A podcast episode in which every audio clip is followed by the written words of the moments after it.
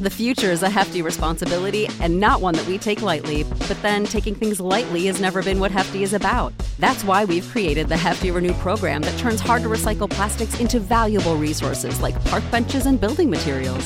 To participate, simply fill up an orange Hefty Renew bag with accepted items, tie it up, and drop it in with your regular recycling. That's it. It's that easy. It's time to rethink recycling with Renew. Particular valued resources may vary by geography. More info available at heftyrenew.com. The show is brought to you by our generous patrons at patreon.com/Fallout Lorecast.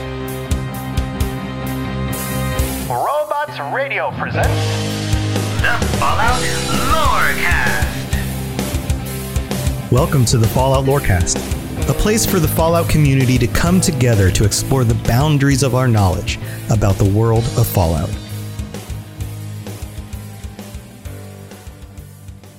Wastelanders, Vault Dwellers, it is time again for our end of the month patron episode, and this month we are discussing all sorts of creepy creatures in the wasteland, some of our favorite creatures to have encountered in the Fallout games, and we've got a full cast of characters again this month, and it is such a fun discussion. So before we get into that, though, I need to thank all of our new patrons and read out some of our new reviews that we got over this last month.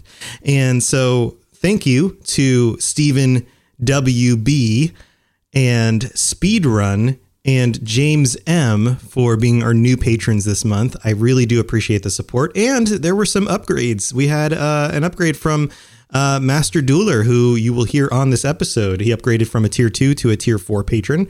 And as always, I really appreciate all the support. I can't believe how much, how far, I guess you could say, that this podcast has come in the last year. If you've noticed, I've updated the logo a little bit. I've got like a year 2 thing. The glow on the Pip-Boy screen in the background is increasing, and now the logo is kind of in shadow and silhouette. So I thought that was kind of a fun idea. And it's going to be something that I do every year as we update, in order to let people know that this show is still going and we're continuing to grow and change with time. And, you know, I'm just having a good time doing it, and I don't see a reason to stop. And with your support, that just lets me helps me understand that you guys are happy with what I'm doing. And so I'm going to keep going. Also, other news before we get to reading through the reviews and the actual interviews with the patrons. It is currently Monday morning. We just recorded this episode last night. It was a Sunday night, last Sunday of the month. If you happen to want to become a tier 4 patron, that's usually when we record these episodes at the end of the month. And that means that this is going to come out probably tomorrow for most people. If patrons, it comes out early, of course. But I'm going to stop yammering here and get to the point.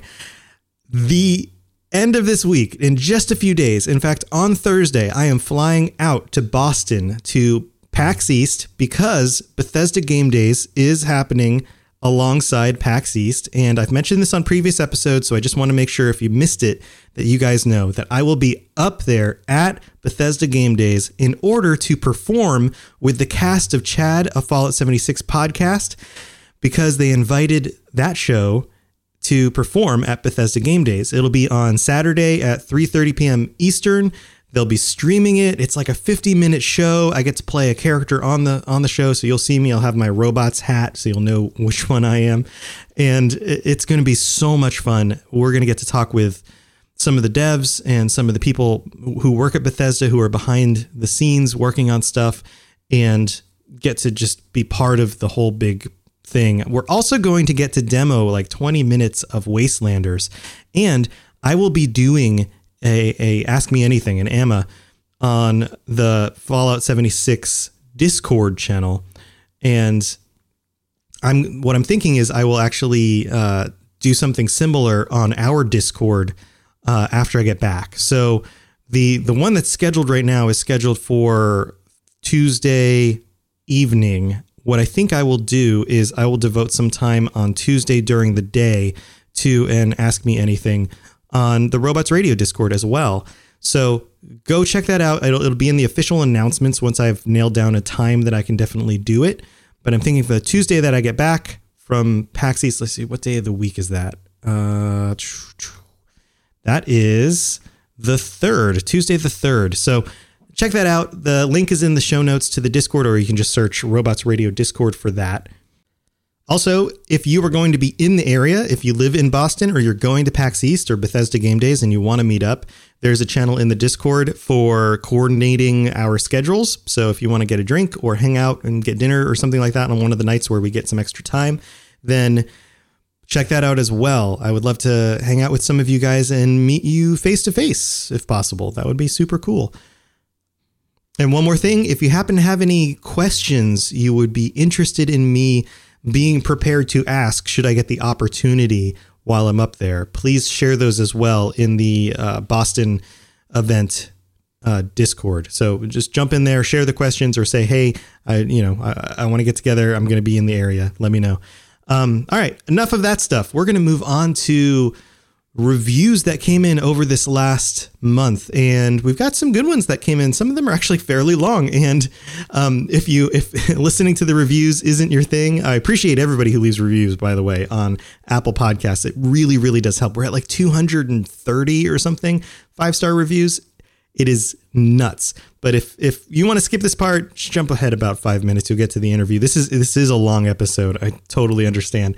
But if you want to hang out and listen, then more power to you, I guess. So we have Mysterious Stranger 23 from the US who writes, Fallout Lore, 5 stars. This is my favorite podcast. Fallout has always been my favorite game series, and I've always loved the universe and story behind the game.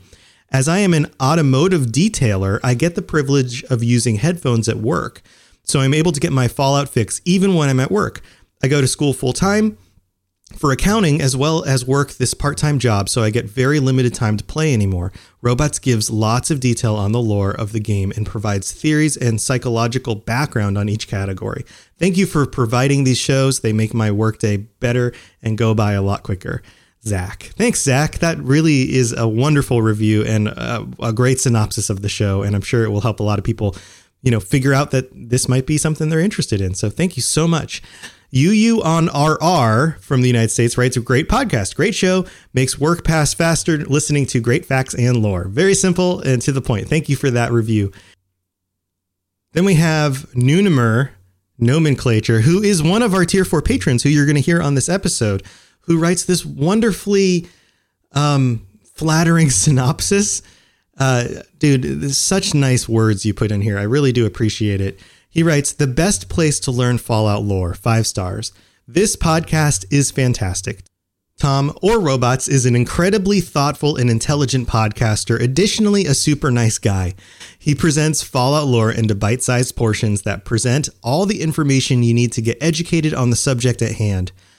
More than that, he brings forward thoughtful questions to help you not only understand the lore, but empathize with the people in these stories.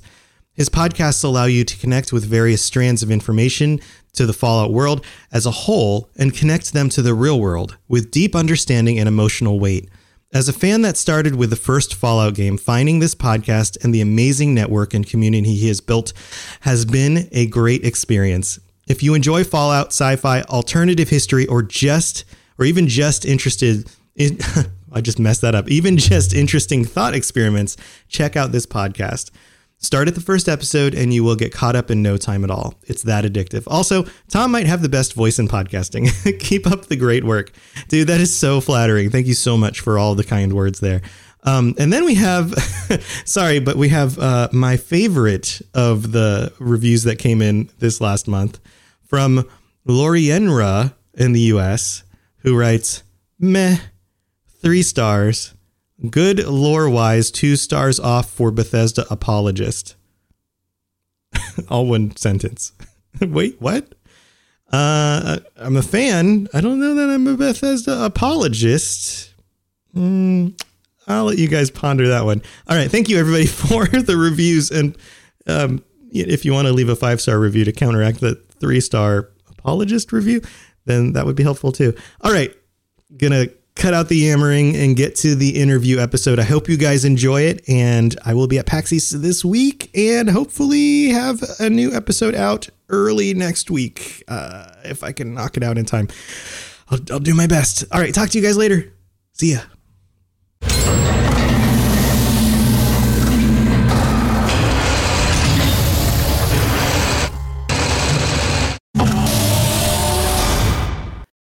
Hey there, everybody. Welcome back to the Fallout Lorecast. I'm your host, Tom, or Robots. I'm coming up with new creative ways of saying those two things so they don't sound like one word because I like to mash them together. And I'm your host of the Fallout Lorecast, and this is the end of the month special episode we have with our Tier 4 patrons. And this month we've got some new people, we got some old people, we're mixing it up, and we are talking about creepy creatures, your favorite or most interesting creatures, and everybody's bringing something, some sort of enemy, some sort of creature from the games to discuss. And they're also inventing their own, and they're going to pitch us with some ideas for what they think would be a really cool creature to include in future Fallout games. So I'm just going to go through the list and introduce everybody, and then we'll get on with the show. So coming back again, we have Aperture Flash. Welcome back, Aperture. Hey, happy to be here. How you doing? Hey, glad you can make it. And where are you now? You're always on the road somewhere. I'm in Porter, Indiana, parked at a Travels of America off Exit 2 of Interstate 94. Come visit me. Come visit you. So if anyone's listening while you're wait a minute, when this episode goes out in like a few days, and then you're gonna still be at the same place.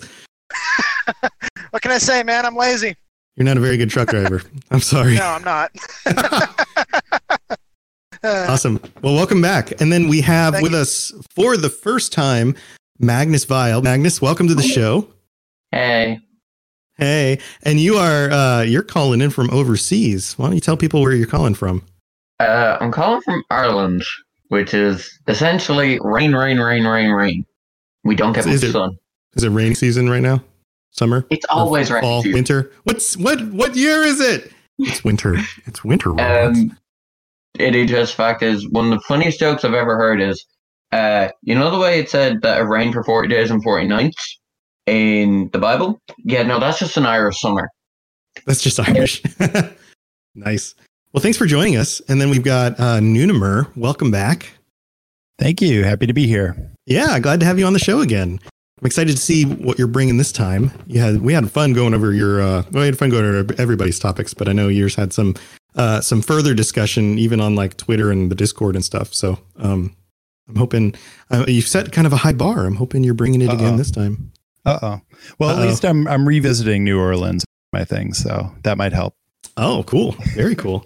Awesome. And then Soybean is back. Soybean, welcome. Hello. It is I, the Bean. It is I, the Bean. Can we just call you the Bean? Yes, the Bean. That's awesome. That's pretty.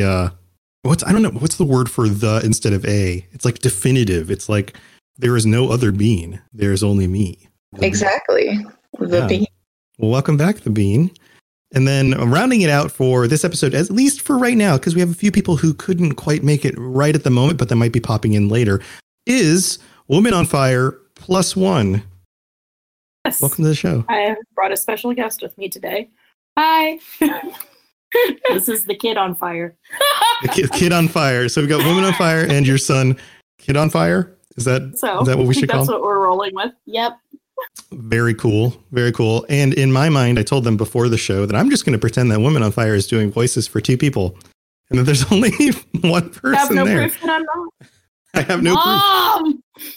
This is all audio. Unless you talk at the same time, that would be really hard to do that. He does tend to talk right over me, which is normal. So. Oh, see, you're doing it, man. You're either the best ventriloquist ever, or there are actually two people there, or you pre-recorded it. That's the other option. The world may never know. I'm we'll right here. I promise. All right. All right. Well, we're going in alphabetical order this time, and I'm going back up to the top of the list. Aperture. What creature are you talking about this week? Well, we'll get to that, Tom. Oh, don't worry. Oh, all right. But I want to do something this time. Every week on the Lorecast, you put us in the shoes, whatever the flavor of the week may be, correct? Yeah, yes. Well, Tom, this week I would like to put you, Mr. Robots, into the shoes of some random wastelander, a trader, let's say. A trader. Right. Congratulations, Tom. You are a well-known trader who has just entered the metro area. You've Thank got you. Deals do in I every have, town. Do I have a name? You have Tom. Just Tom the Trader. It's a Trash pretty prolific Tom? Name. Trash Can Tom. And he wanders into town with his Pack Brahmin buddy and his two mercenary guards, let's say Ken and Dave. They're going to be excited to find out that they're my mercenary guards. That was a Fallout Hub joke, if anybody doesn't listen to the Fallout Hub. They are the co-hosts on the Fallout Hub. So, okay, so me, Trash Can Tom, Dave, and Ken. So, got it. Yeah. So the four of you are wandering around the waste. You've been going from town to town, making a name for yourself, and you're feeling pretty good. There's been a history spread about you that you're very hard to take down, nigh on unkillable. You chalk it up to having high endurance, and being so unlucky that it almost turns out to be lucky. It's like it's like a dial. It goes all the way over to the other side. Yeah, it's the horseshoe effect. Right. Yes. So. You're wandering along one day, and then you hear this noise. You look over at your Pack Brahmin buddy.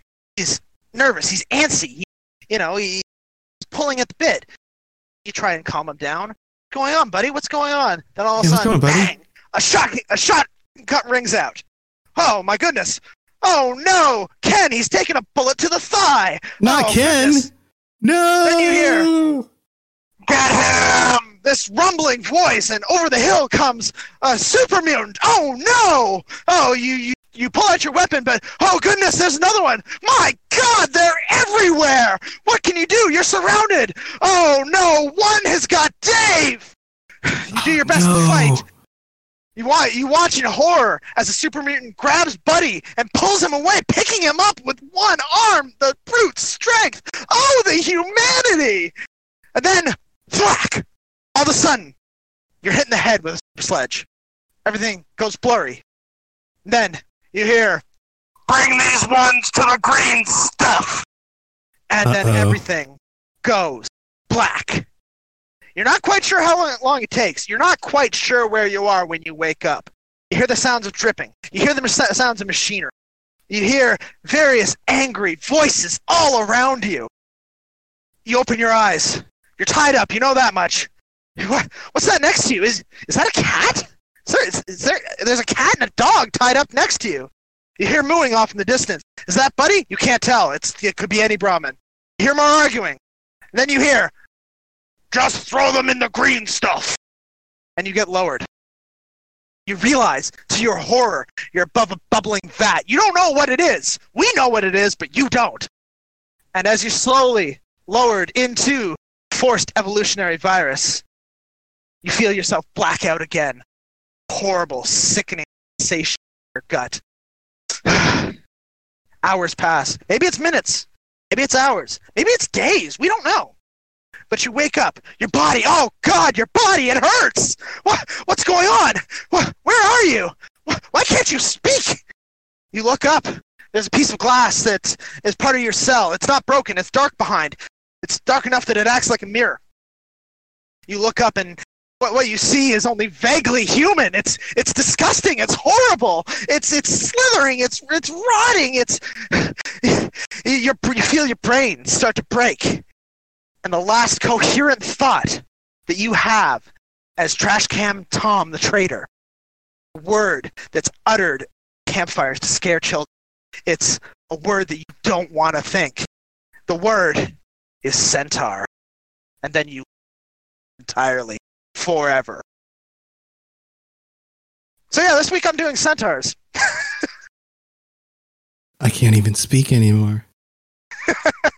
So no, unfortunately, the forced evolutionary virus rolled the dice, and fortunately, won. It was somehow less than a one. A lucky person is killed by the FE. You have been transformed. The addition of random animals. And possibly other people, we don't know, have combined you into the grotesque figure of a centaur. My tongue is crazy. I've got actually these extra things sticking out now. You have three tongues. Oh, man. It's terrible. It hurts. Basically, the way this works is, you covered it in your Vault 87 episode about the FE.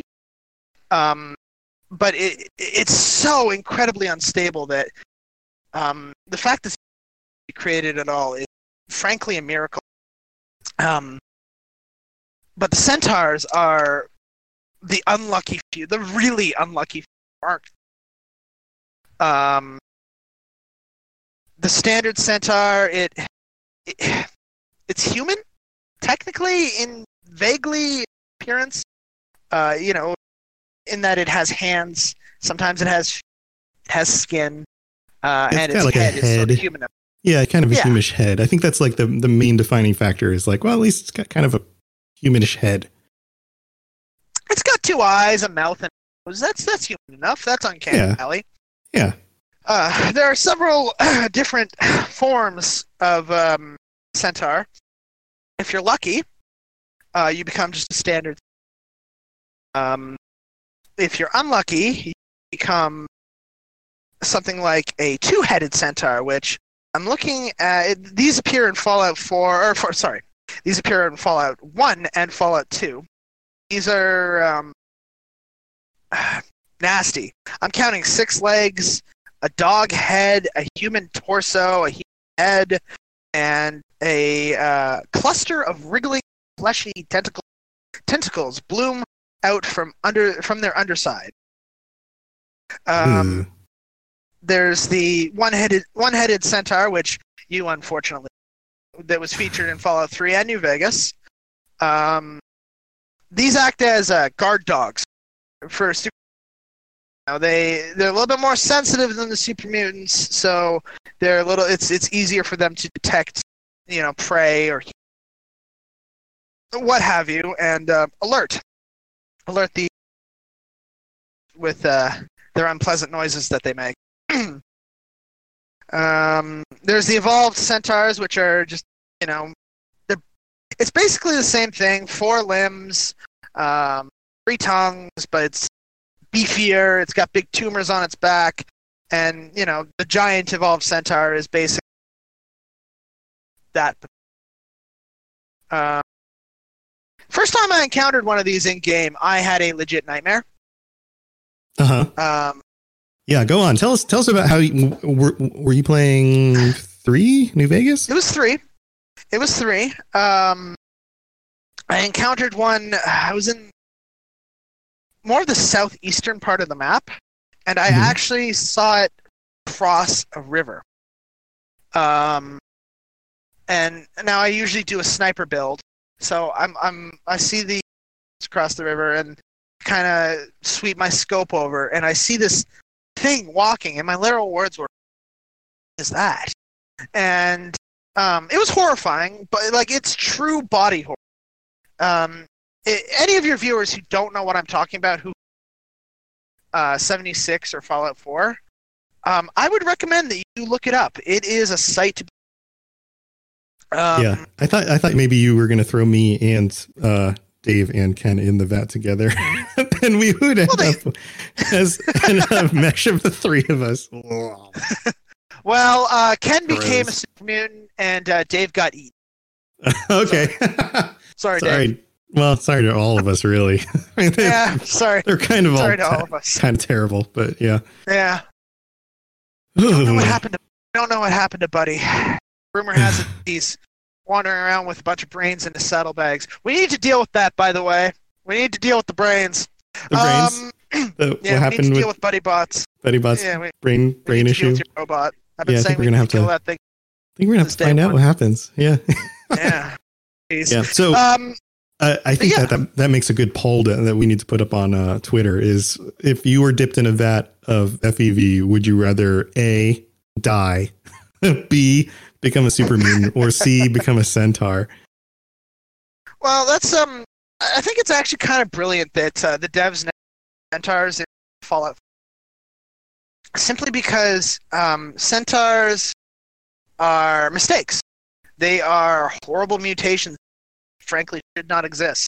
The super mutants, they released those on Boston to create chaos, but super mutants, they have a formula that they follow. They can sort of be guided and sort of controlled through where you put them. You drop a cluster of super mutants in one spot, they're going to cause havoc. Whereas a centaur is more like a wild animal. You've got very little control on what that's going to do. So I could see the actually just outright killing and incinerating any possible centaurs that get made. So sure, yeah, that's the reason I came to why centaurs Fallout 4. Can you imagine that done in that engine? That horrible, like, I mean, scary in that engine. A centaur. Well, you know what that makes me think of is the trailer for Wastelanders.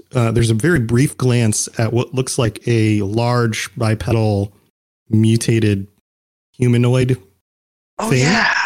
That might be related. Like when I realized this was going to centaurs, that's what popped in my head. I was like, I wonder if we're getting some of that somehow coming back. You know, like because there is the FEV lab in West Virginia that you can find. Right. So the idea that like some other weird creations like those could be around because of that is not too far fetched. Well, it's funny. The mythology behind centaurs is they're actually pretty wise creatures in Greek mythology. Oh yeah, right. Like it, pretty much only thing that these creatures share with the, you know, what their namesake is the name and the fact that they're torso out of a formed body. Right. It's like the first time I encountered one, I ran away. I was level 25. I ran away. I was scared of that thing. I still am. Yeah. In fact, yeah, I kind of noped out too. I found a pit of them. I think the first time I found them, they were in a pit with some sort of like vat of goo or something down in it. Oh. And they were like, at first I thought there was one and there were like two others down in there also. And I kind of looked down there and was like, nope. It was like, not going down there. This is not a thing I want to do today. I'm not hanging out with those guys. No. I mean, by the time I got to New Vegas, I had forgotten they, cause they don't appear right away in the game, right? So I'm, you know, I've got my spurs there, jingle, jangle, jingling, and I'm wandering along my merry way, feeling happy to be single, and I'm listening to Johnny Guitar play it again, and all of a sudden I look over the edge of a cliff, and hey, there is a monstrosity god, and it was the evolved centaur too. Yeah. I took my big iron and got the hell out of there. yeah, and they're pretty tough when you first come across them too. Yeah.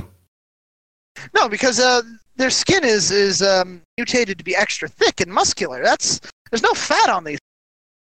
It's, they're swole. They're tough. They're beefy little buddies. Beefy little buddies. Beefy. We'll call them the beefy buds from now on. Centaurs. Oh no, the beefy boys. The beefy boys. Oh, I came across another beefy boy yesterday. That is the person that. Yep. That is the person in the settlement that everyone. Cool. Well, cool. Yeah. Centaurs are definitely creepy. They're definitely on that list of like, definitely wouldn't want to run into it. I just said definitely 4 times now. In real life. So, what kind of creature are you inventing to bring to the game? So, before Trash Can Tom, made an unfortunate trip up north.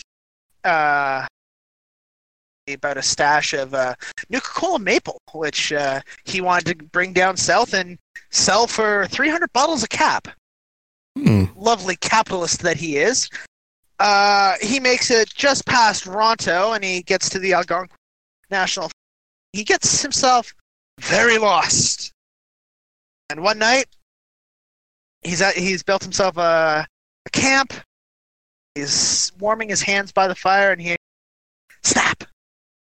Snap! Snap! He looks up.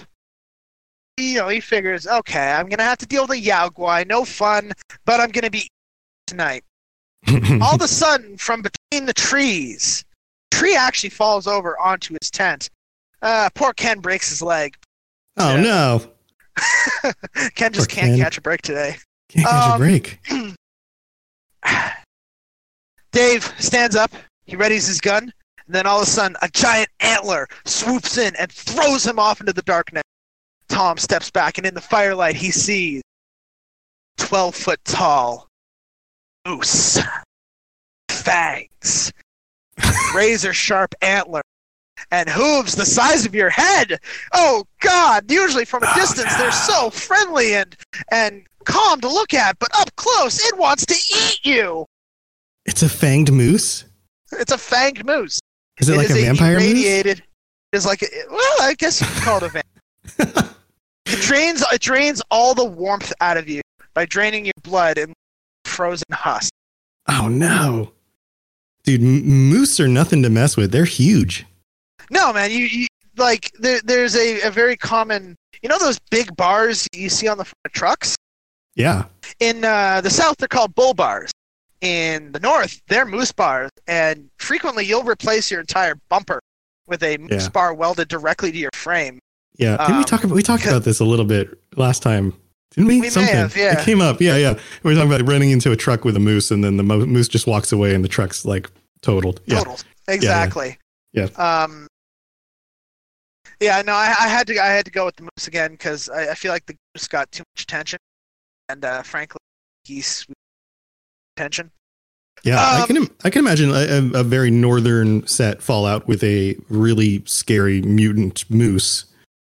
Well, I feel like it would be almost as hard to take down as like a Mylar, because think of like they're not slow creatures. You know, if it was big, it would be a little bit slower, but it could easily keep up with any running pace that a man could set. It'd be like they're bigger than horses. Unmutated. Right. They're bigger. This is like a mount for a super mutant. Easily. You just invented super mutant mounts. Oh God! Can you imagine a super mutant riding on a mutant vampire moose? Oh no! Oh man! All right. So Canada has been lost all over again. We need to open this up to everybody else. If anyone else wants to chime in, let me know. And you have any thoughts, Nuunomer? What are you thinking? Yeah, I was going to say similar to how Aperture was saying, anybody that hasn't seen a centaur, look it up from Fallout 3 or New Vegas.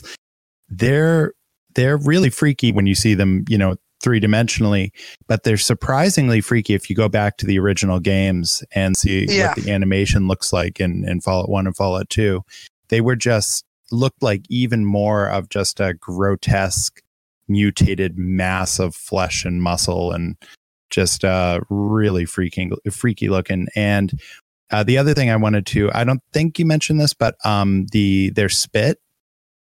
I totally forgot about the spit. Yeah, the spit attack, and the thing about that too is it does a significant amount of radiation damage. So it hits you, and it doesn't seem like it's doing all that much, but then you see the rads you're soaking up, and it's like. Oh, God. Plus, just the thought of being spit on by something that looks like that just is not good. Because God knows what that spit you... Like, what have you... Oh, you're breaking up. Aperture? Try and say that again. I said, God knows what that spit you... Who knows what... He just broke up again. Who knows? Oh, who knows? With that spit blank. Who knows blank. What that spit you... Oh, it did it again. The internet. Oh, no, he just dropped. Oh, and he's back. Are you there now? What that spit used to be. Oh, there we go. All right. All right, you did it. Ooh. Hooray. Sorry. Yeah, I remember them spitting at me. Yeah, that was definitely the warning sign of like, don't jump down in that pit. All this just gunk. Well, it makes sense. Anything that's dipped in FE comes inherently to radiation. The problem most of its diet is probably pretty heavily irradiated. Oh, yeah. Yeah. I mean, you are what you eat, so... Yeah. And you're absolutely right, Noom, about the being in Fallout 1 and 2, how the low pixelation somehow makes them... The fact that you can't see their details makes it even... Yeah, it's like they're just, like, wreathing. Like, they're these, like, just body parts all stuck together in this mass of flesh that just kind of wreathe around.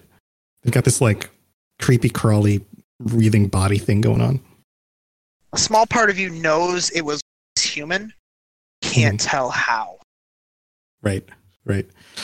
Well, those are some really fun, man, and gross and grotesque things to bring to the show. Thank you very much. Yeah. Anybody else want to chime in on this one? Any other thoughts on centaurs or mutant mooses? There is no correct answer. Hey, oh, and by the way, Captain GoFast just joined us. Just was able to be on. Welcome. Hey, guys. Hey, you made it. Good? Yeah, we can hear you good. Did you have thoughts on this one? Yeah. So centaur, I mean, yeah. I honestly didn't hear too much of Apertures, so I'm going to ask you a question that's probably already covered, but like, so with the whole FEV thing, how did centaurs become to be? Like, they obviously, were they humans? Did they start as humans? You know, was it a test subject like that, or? They started out as humans, but they were, basically the FEV, it just didn't take, right? Like, it was it's so heavily unpredictable and so like just out there that, you know, the supermutants, they start combining like cats, dogs, Brahmin, bears if they could catch them, and throw it all into the FEV people to see what would happen, you know, like a giant. And the result was unstable, and so centaurs are a common mistake of the FEV. That's like one of the mistakes that was able to survive unexpectedly. Yeah. Like most of the things that came out of the FEV that looked sort of like just a mesh of just nonsense didn't live long enough to survive. But for some reason, this combination of things, or this mutation version, I guess you could say, was able to survive. And so therefore, these were the ones that actually lived. I would actually. So there's no real telling. There is no real telling. A clean stock human, the master was looking after, likely would not become a centaur.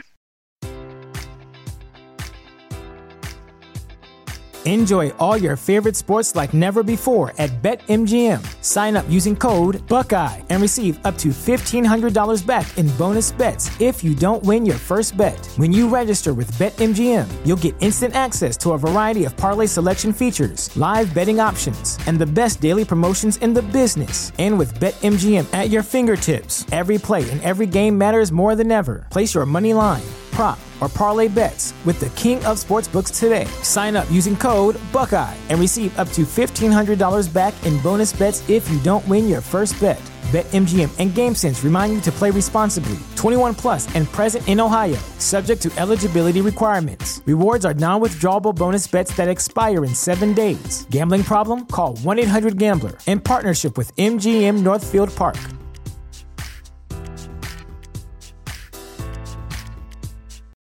Just because their DNA was strong and unaffected by radiation.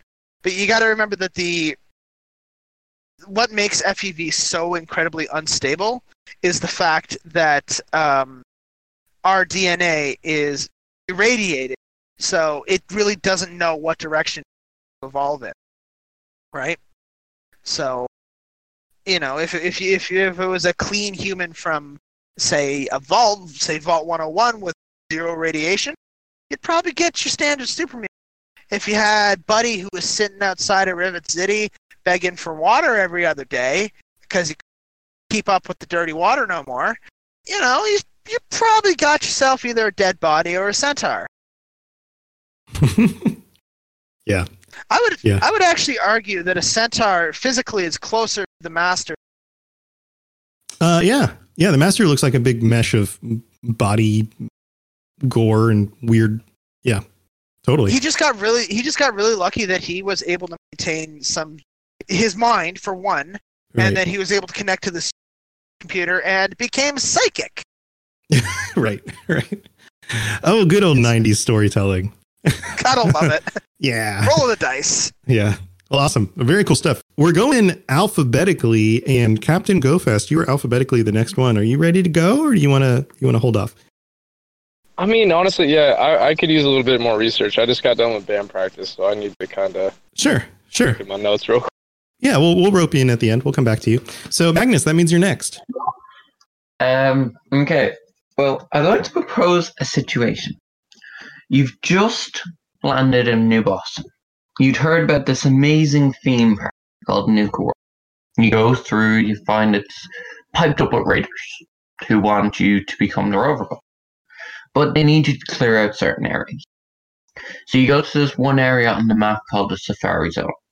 You go there, and you're walking through. And suddenly you hear a loud roar, like kind of a screeching sound. You turn to find a creature barreling towards you that looks similar to a deathclaw, but they're not a deathclaw. The creature I'd like to propose or talk about today is gator claws. Gator claws! Yeah, I remember those guys. They are man-made creatures, and they are made by Dr. Darren McDermott. He was a scientist. He worked in the Safari Zone on mutations and genetic modification. So remapping genetic cells into building new creatures. And after the bombs dropped, he was a sole survivor of the Safari Zone and mutated into a ghoul. Throughout the next 2 centuries, he stayed hidden using the Nucogen Replicator, which is the machine that duplicates things, to make himself food and whatnot. And one day, he went out into the Safari Zone and found a dead super mutant. So he decided to drag it back into his underground lair. And using the brain and other parts of the DNA from the super mutant, he decided to try and mix it with different creatures.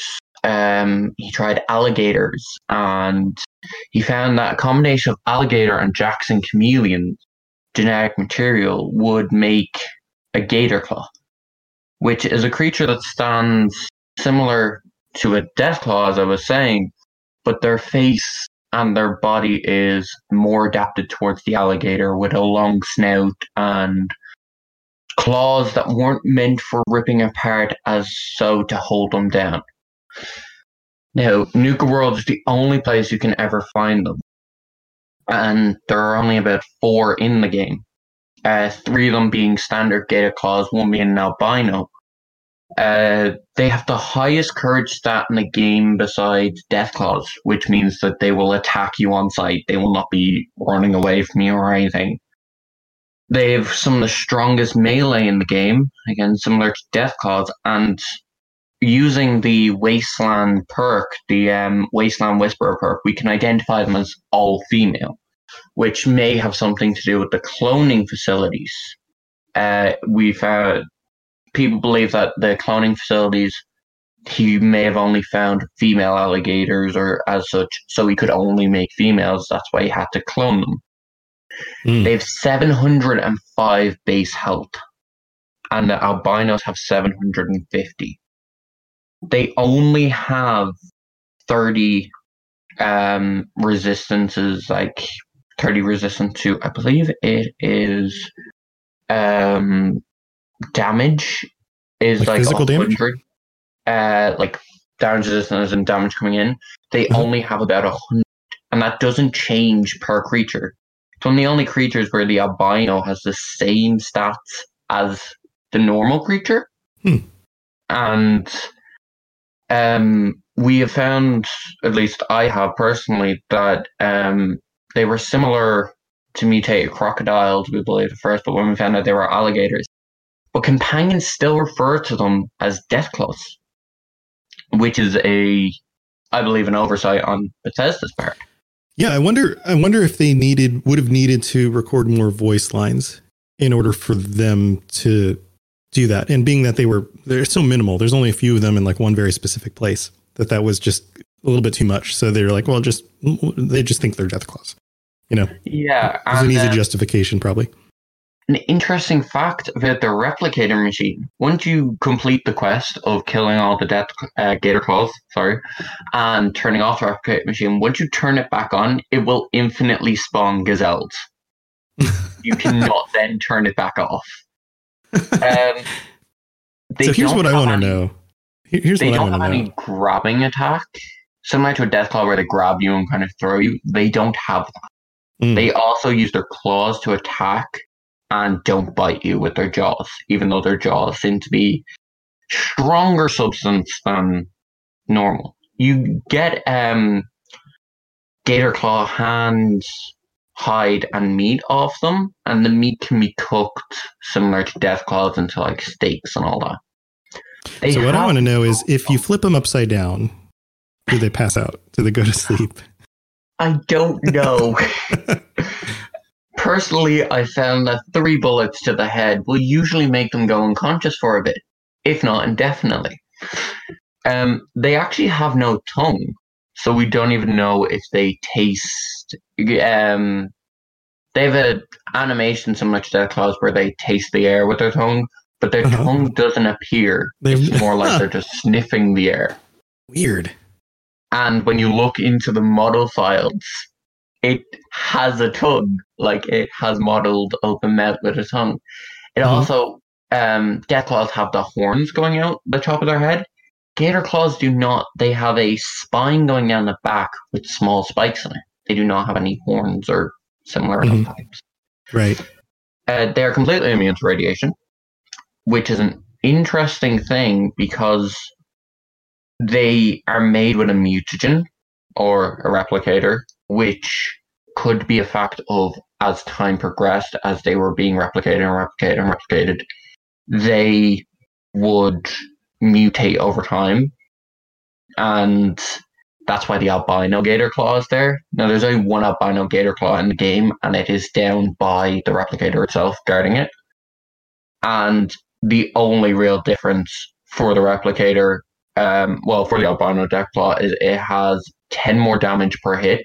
So when it hits you, it does 50 damage instead of, I think the normal one does about 40. And it only spawns at level 50 plus. Gator claws themselves only spawn at level 40 plus, and it has about 50 more health. That's about it. Huh. So personally, I think Bethesda were in kind of a time crunch, and they didn't put it into more of a, similar to how other creatures' albino forms have way stronger abilities. I think it was just they wanted to make it kind of a semi-boss. Yeah, that makes sense. Interesting stuff. I do remember coming across them in the game. I don't think I thought too much of it other than, oh, that's interesting. It's kind of like a death claw, but it's an alligator. But it seems like there's a lot more details than just that. That's why I wanted to go into it, because when I had heard what the episode was, this is one of my favorite creatures from Fallout 4's Nuka World, because it's a creature you do not look at. You think, oh, it looks like a death claw, and move on. But when you look into the lore, you find that they're Jackson chameleons, they're alligators, they're super mutant DNA. This is one of the only man-made creatures that we know of in Fallout 4, because it is man-made. Yeah, it was intentionally created, yeah. To show that, Dr. McDermott actually didn't mean to create it. He wanted to create animals again by using the replicator so he could repopulate the world. But he accidentally made horrors. If you do the quest without spoiling too much, you come across a human. Well, I say human, we don't really know if he's human or synth. And he lives with a family of gorillas, who people speculate was a successful procedure for Dr. McDermott. I guess repopulating the gorillas. Yeah. Because, again, with Wasteland Whisperer Perk, we find that they are all female. There is no male in the group. Right. Which is strange for gorillas, considering female gorillas show aggression towards other female gorillas in real life. But again, I think Bethesda were more just going, this is a part of the quest. They weren't adapting it into the lore. Or that was a random trait of the one that got replicated, and then they all got along because it was... It was not necessarily violent against other females, or chosen trait, maybe. Yeah. I mean, there's ways that you could justify that, sure. Where you actually find Dr. McDermott, which I find interesting, he's lying by the corpse of a super mutant. So my personal theory is he wanted to go up and bring the super mutant back down to try and do it again. But something had attacked him or he had gotten attacked. The gator claws themselves can be seen lying down in a similar manner to alligators do on their stomach. But the interesting fact is when they go towards you from the lying down position, they will sprint. It's not like they get an animation where they stand up. They just full on sprint towards you. An effective way of killing them, I found, is usually a double barrel shotgun to the face. Personal preference, it works. Might be a little harmful to the creature, though. Well, that's kind of the point. Anytime you put a double barrel shotgun in anything's face, you generally want it to be harmful or at least threatening. Yeah. It's kind of the point of that. Yeah. Very cool. Very, very cool. Yeah. That's kind of all I have on them right now. Now, what kind of creature would you invent to add to the game? The creature I would invent would more be a species of creature. So we know that cats exist in Fallout 4 and Fallout 76, domesticated cats. But what's to say that the bigger animals like tigers, jaguars, cougars and all that haven't mutated? So I was reading recently about bugs and such that attach themselves onto feline creatures and irritate them by burrowing into the skin and irritating them that way. And I found, as we know, like blood bugs and all that have grown tremendous sizes. So I'd like to propose that there are certain feline creatures that have mutated, say, cougars, for example. They're fast, agile creatures that are great at hiding. So who's to say that they don't gain some sort of chameleon-like ability to attack? So they can vanish, they're super agile, and they would be mutated so their jaws have twice as much strength and like they're starting to decay, similar to mongrels. And that's the kind of creature I'd like to propose as a thing. And there would be different variants depending on the species. So cougars would be better at hiding, jaguars would be better at biting, stuff like that. Yeah. Yeah, you could do variations of each of those things. That would be very like video gamey, but also kind of connected to real world differences in the animals, you know? Yeah. That would make a lot of sense. All right, let's open this up to everyone else. Guys, do you have any thoughts on either gator claws or mutant big cats? I kind of pointed this out in the chat, but when we were talking about things that they're all entirely female, speculating it could have been done on purpose, like they did in Jurassic Park, where the goal was to keep them from breeding. Except that, you know, life finds a way. That was my question that goes along with that, is do you think that the life would eventually find a way with these gator claws if they'd been just left to the devices? Well, isn't that the whole thing in Jurassic Park, is that because they were like frog genetics? Yeah, because they used amphibian DNA and the frogs can change genders or something. So I wonder if you can make the argument that, you know, frogs, reptiles, maybe there was some amphibian DNA in the mix, you know, that kind of thing. Well, if there were chameleons in there, then... What do you think would happen if... Yeah, chameleons are reptiles. So like a step chameleons are reptiles, yeah. Yeah, a step from amphibian. But... who knows? I mean, you could say that those genes are still there. They're just dormant because everything kind of is on the family tree evolved from other things that were similar. Certain reptiles have actually been shown to be able to self-produce. So they take stem cells from those cells and their body makes it into eggs. Now, a lot of the time the eggs fail because they don't have enough DNA, but sometimes they do, and then that can reduce males and whatnot. So it could be a way for the species to last longer. So it may happen. Weird. Animals are so weird. Aperture, what were you going to say? No, do you think if a male death claw got in there, do you think that they could reproduce? Similar enough that they could reproduce? Or do you think that since the gator claw is such a melange of creatures, that it wouldn't be viable? I would guess, like, if in a real world situation, that they are distinctly different species. And I'd also suggest too far apart. Attack each other on sight, because death claws are insanely territorial, let alone gator claws being insanely territorial. Yeah, but what if it was like a really lonely death claw that just hadn't seen a lady death claw in a while? Have you ever seen a death claw in a pack? Yeah, but what if it wasn't in a pack? No, but that's what I mean. They're never in packs. Well, the mommy ones have like baby ones. I've never seen a like a whole town in Fallout 3 that's full of Deathclaws and packs. Yeah, I think blind so. Ones I did not know that. Yeah, I think they do pack up. Yeah. Yeah. Yeah, they're total pack animals. The blind ones stick together like glue. Or Quarry Junction. Mm-hmm. I think that's the one I'm thinking. Oh no, that's in New Vegas. I am thinking. Quarry Junction wasn't that was though. The one with that there was a mother, right? There was like a pack of them, but then there was the mother was like a huge one. Yeah, there was a matriarch. The only time I've ever kind of seen a pack, per se, is in Fallout 4 when you go towards Salem. You have that one Deathclaw egg that you can bring back to the mother, and it's the only time the mother will not attack you, because if you go back towards that any other time, she will attack you on sight. Right. Which right. Yeah. Well, it's you never know. I mean, for packs, though. Yeah, but lonely Deathclaw hanging out, on a long adventure, hasn't seen a lady Deathclaw in a while. He might go... This Deathclaw is kind of ugly. She's got a big flat face, but she looks like she's from Florida. Yeah, these Florida Deathclaws are a little bit strange, but sometimes it's turning into an After Dark episode. What was that?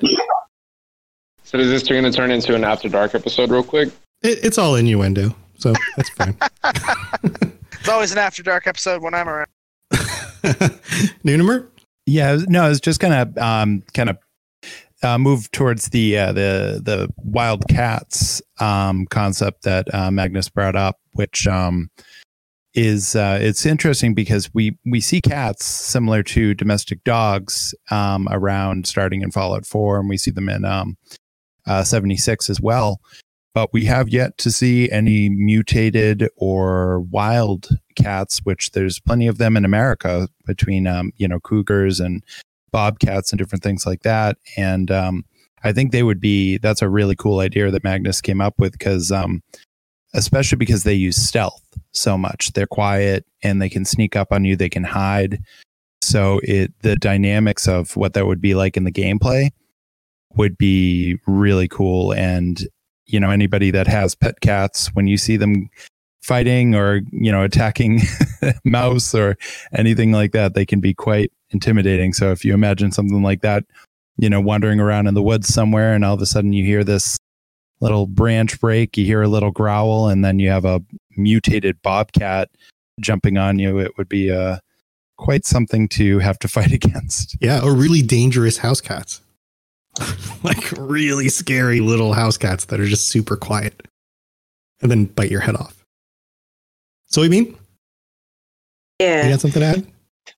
Yes. I think it's weird because we don't see really cats like surviving in the wasteland.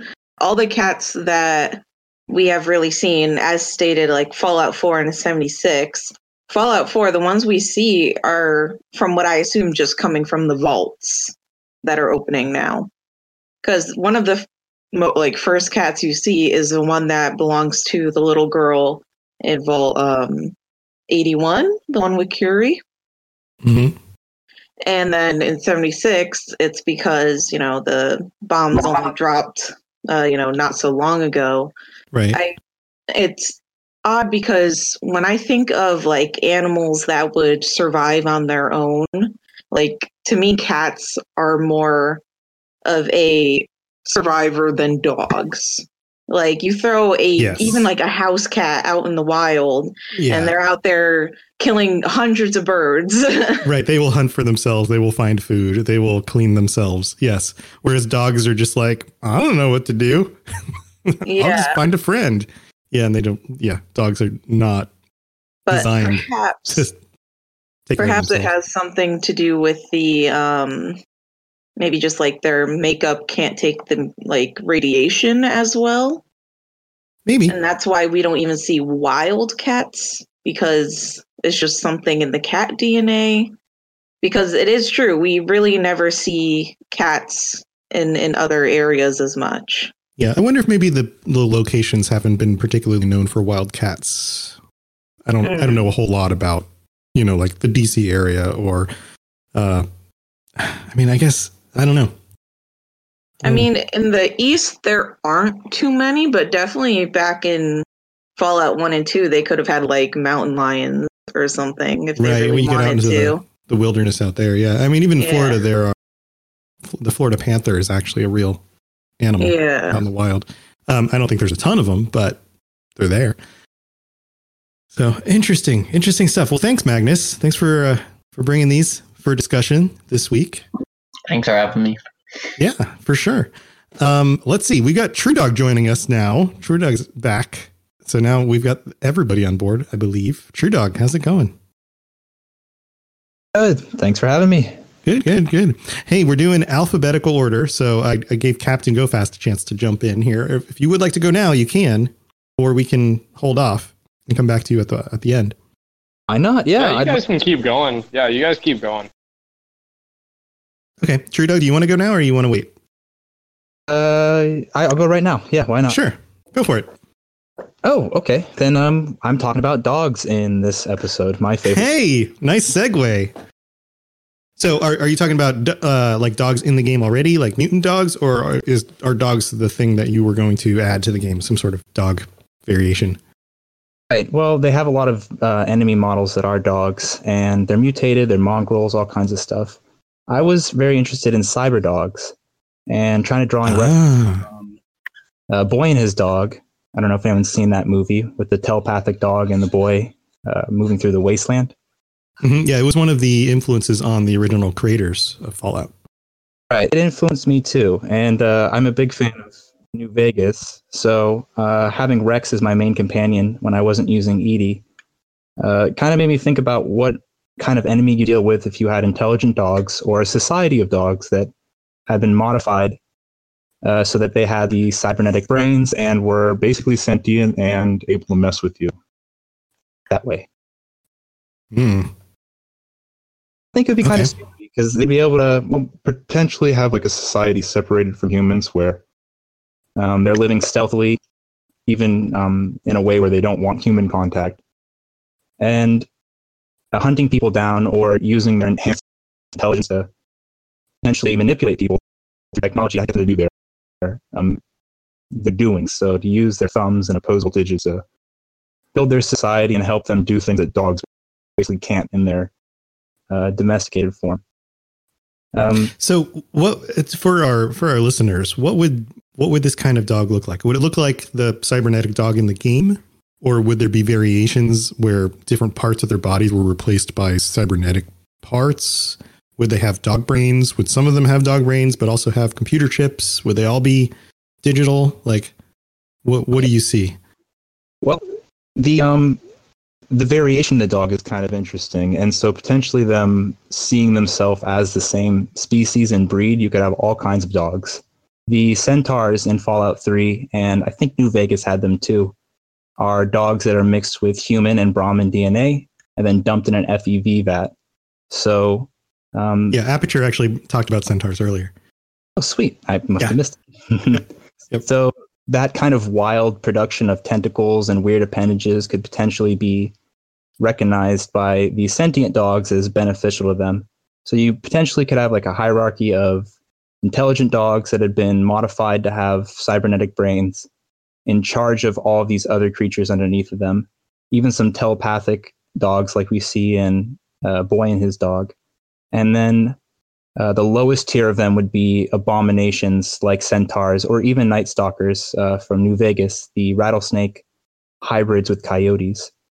So kind of larger looking animals, some of them nearly ghoulified from the radiation, even bear sized like Yao Guai, with that kind of genetic mixture. So potentially terrifying. But like all with like a dog at the core. Right. That frame being canine, but as much ability as whatever animal they were mixed with. So even wings, larger masses mixed with bears. And but I think the most terrifying aspect of it, we're going to talk about monsters, is this sentient capacity for cybernetic animals, being able to work in packs, hunt effectively, and even trick you into doing things, even give you quests and stuff like that. You come across a whole society of dog people, dog Borg dogs. That's like a, that'd be really cool for me. I definitely want to hang around that city a lot more and make friends with them. Yeah, because you like dogs? Because you're a true dog? Yeah, I work with dogs too, so it's just, I love dogs. I love everything about it. And I was kind of a little let down with dogs in the game. They just kind of seem like cannon fodder. The mongrels and attack dogs that are used by the gunners, just, they get in the way and they're just kind of, they're just there. They're not really adding much to it. Right. Interesting. Yeah. There's definitely, I mean, aside from like the mongrels that just kind of run up, like the wild dogs that are irradiated that attack you, there are the cybernetic ones that show up on occasion. But yeah, they haven't really done a whole lot around that. Let's open this up to everybody else. I know some of you guys have some comments. Aperture? True Dog, you really need to play Fallout 2, man. There's several dog companions, and you've kind of described Canine, which is a hyper-intelligent robo-dog that can actually... Just thought I would... that. Yep. Yeah, the wiki here, you shared it in the thing. It says, Canine, unlike most cyber dogs, is fully sentient and has been modified with vocal organs allowing him to communicate verbally in several languages. Yeah. So he's a good boy. He's the good boy. Like a dog modified in that way could definitely become the leader of like the cyber dog pack and create a society around it for sure. So there's already something like this in the game. Well, yeah, I'll admit that I started at 3 and played sort of through 1, but never got to 2, so yeah, no, don't worry about it. I haven't played. I've watched playthroughs of like 1 and 2, but I haven't actually played them myself because they feel so old and difficult to kind of dive into. Not trying to call anyone out. Yeah, but no, that's cool. I mean, it would be really neat to see more of this kind of stuff in future games or in expansions. So one of the ideas is, and I'll know more about Wastelanders and Fallout 76 in the future. In just like actually a few days. But one of the ideas is that with Fallout 76, the hope is that it will continue to grow and be kind of the stopgap, because we know that the next Fallout game is going to be years away. But if they were able to create good content every year and release more and more and more of it over time, then it would become something more like Elder Scrolls Online, where you could jump in and you could play whatever parts of it and the story would continue to grow and expand with new groups of people and new areas and whatever else they add to the game. So they could totally have a character in there who's somebody you come across who's tinkering with dogs and technology and the ramifications of that. Like that could totally be a thing. And they already have the foundation of that in Fallout 2 to kind of draw off of in order to work that into a game. Magnus, do you have something you wanted to add? I'd just like to add, you mentioned like dog creatures, how they mix and stuff. It reminds me of an old Irish legend. Kind of learned about this in school. I don't know what it is in Irish, but the rough translation is dog of black of night. And it's a creature that is said to look like a dog. But then when a full moon or a blood moon comes along, they transform into massive beasts like... the legend says that they're towering tall and they're vicious beyond repair, as in they literally rip through anything and they're indestructible at that time. So it kind of reminds me of that a bit. Like a were-dog dog. Yeah, kind of. Yeah. One of the sayings is like, if you see it and it looks at you directly, you feel cold. You like go... stone dead cold, and it's said that its teeth were so sharp it could rip through the thickest of skins and all this. So it's a lot of similar to what you were saying, where if they were to mix with Yaoi or something who already have sharp teeth, they could be so much more powerful. Dogs in general are powerful in Fallout if you come across like a big pack of mongrels who have like alphas and all that, but to have them mixed with something else would be truly terrifying. And also on the fact of robots, or robotic dogs or smart dogs, the Institute are making robotic animals in Fallout 4 if you progress their storyline enough. They could make synthetic dogs who have voice chips and all that in them, who then could talk. Which I think would be an interesting things see later down the line in a Fallout game or something, where it's my still dogs could talk. At the Institute. If my dogs could talk, they'd say, food? Food? Sounds. People. Food? You're talking my language there. I'd love to have an animal that I could talk to and actually hold a running conversation with. Yeah. Can you imagine if we could develop the ability to communicate directly with animals? I bet we'd have like the weirdest conversations. Come to a truck stop, talking to somebody, like talking. Awesome. All right, True Dog. Well, thanks for bringing that. Do you have anything else you wanted to close up the discussion with? No, not really. Glad that I got to fit in here. Yeah, I'm glad you made it. Man, cool idea. I hope we see more cybernetic dogs and maybe even just a dog companion for Fallout 76 at some point. That'd be really cool too. All right, let's move on to Nuunomer. Nuunomer, welcome. What you got for us? Hey, well, I when looking over all the different creatures in Fallout, I really wanted to represent some Fallout 76. So I was looking over the new creatures and the things that were introduced, and I love cryptids. So yeah. I wanted to focus on the sheep squatch, which besides being a terrifying creature is also a real fun thing to say. Yes, sheep especially squatch. The squatch part. Exactly. Squatch is just awesome. And then you add sheep to that and it just sounds ridiculous, but this creature is anything but ridiculous. What's interesting about it too is the reason it was added into 76 is because the real life cryptid is supposed to be from West Virginia. And unlike a lot of other cryptids, it's a relatively new phenomenon. It actually started in the mid-90s, which most cryptids go much further back, even to ancient times. But this has been a relatively new thing. And one of the things that's interesting, which isn't something we get to experience in the game, because there's no sense of smell for us playing a video game. But for the people that claim to have seen it, they say that it smells like sulfur. And that like the devil. Well, yeah. That's kind of where I'm going with that. And kind of the theory was that it could actually just be like the smell of like a musk it has or something like that. But there was also a theory that they may have, if they were real, that they originated in the TNT area of Mason County, and that they were essentially drinking toxic water that gave them like a sulfur-like smell. But back to the actual game itself. So they were added in. They were not in the base game. They were involved with the first wave of DLC with the Wild Appalachia editions, and which was really cool, you know, expanding on the cryptids that already existed in the game. But they're huge. They're like approximately Deathclaw size. They're about 10 feet tall. And they are, like you were saying, like I was thinking, why are they so scary? Perhaps Satan? Because that's always the answer. That's my answer for anything. Why is the world so scary right now? Perhaps Satan. Perhaps Satan.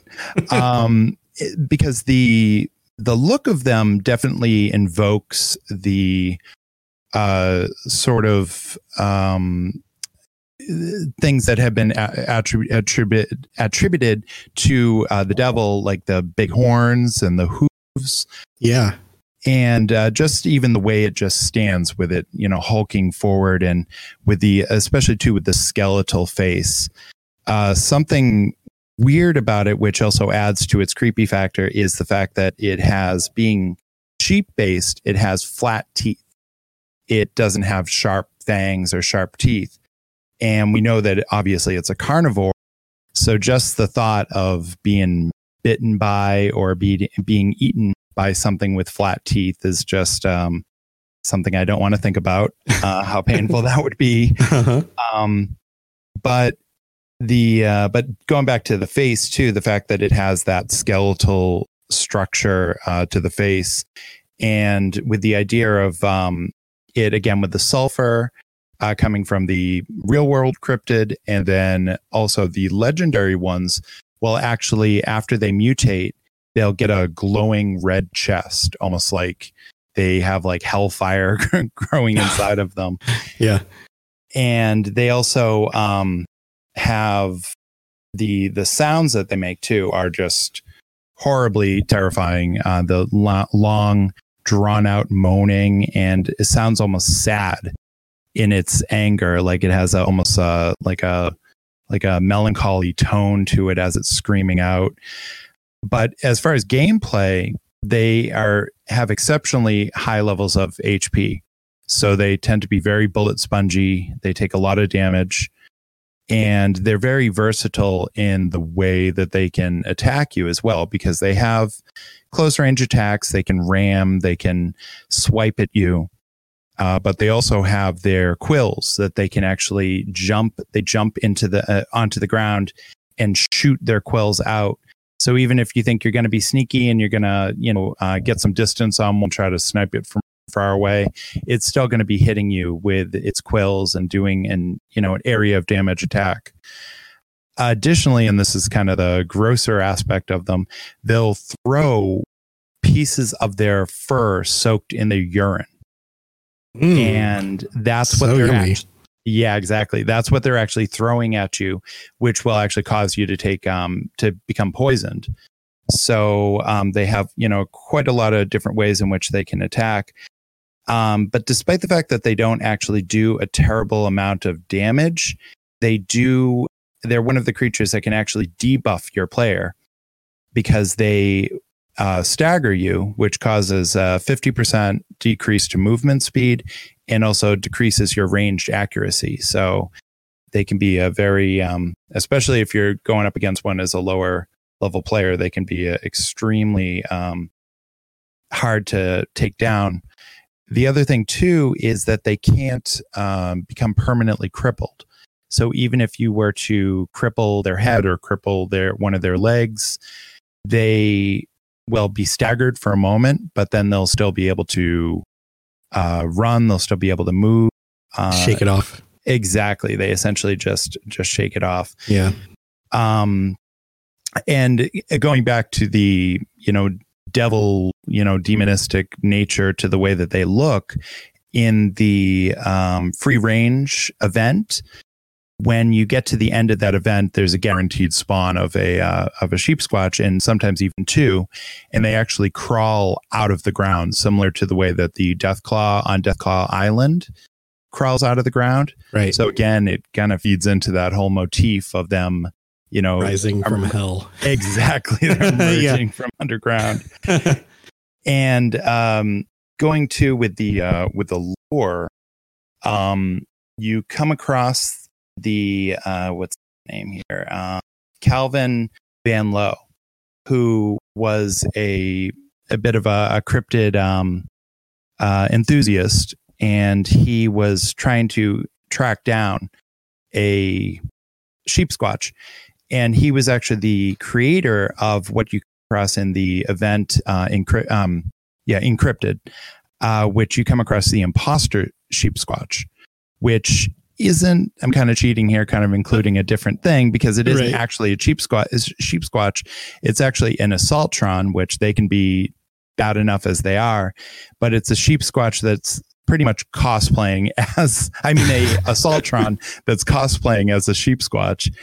And it's actually called Mary's Little Lamb. And it's, again, very deceptive, because this thing is a terrible thing to come across, because it usually is invisible. And it also is completely immune to any attacks until you complete the sequence of the events in the during the encrypted event to power up the pylons, which disables its invincibility and its invulnerability. Right.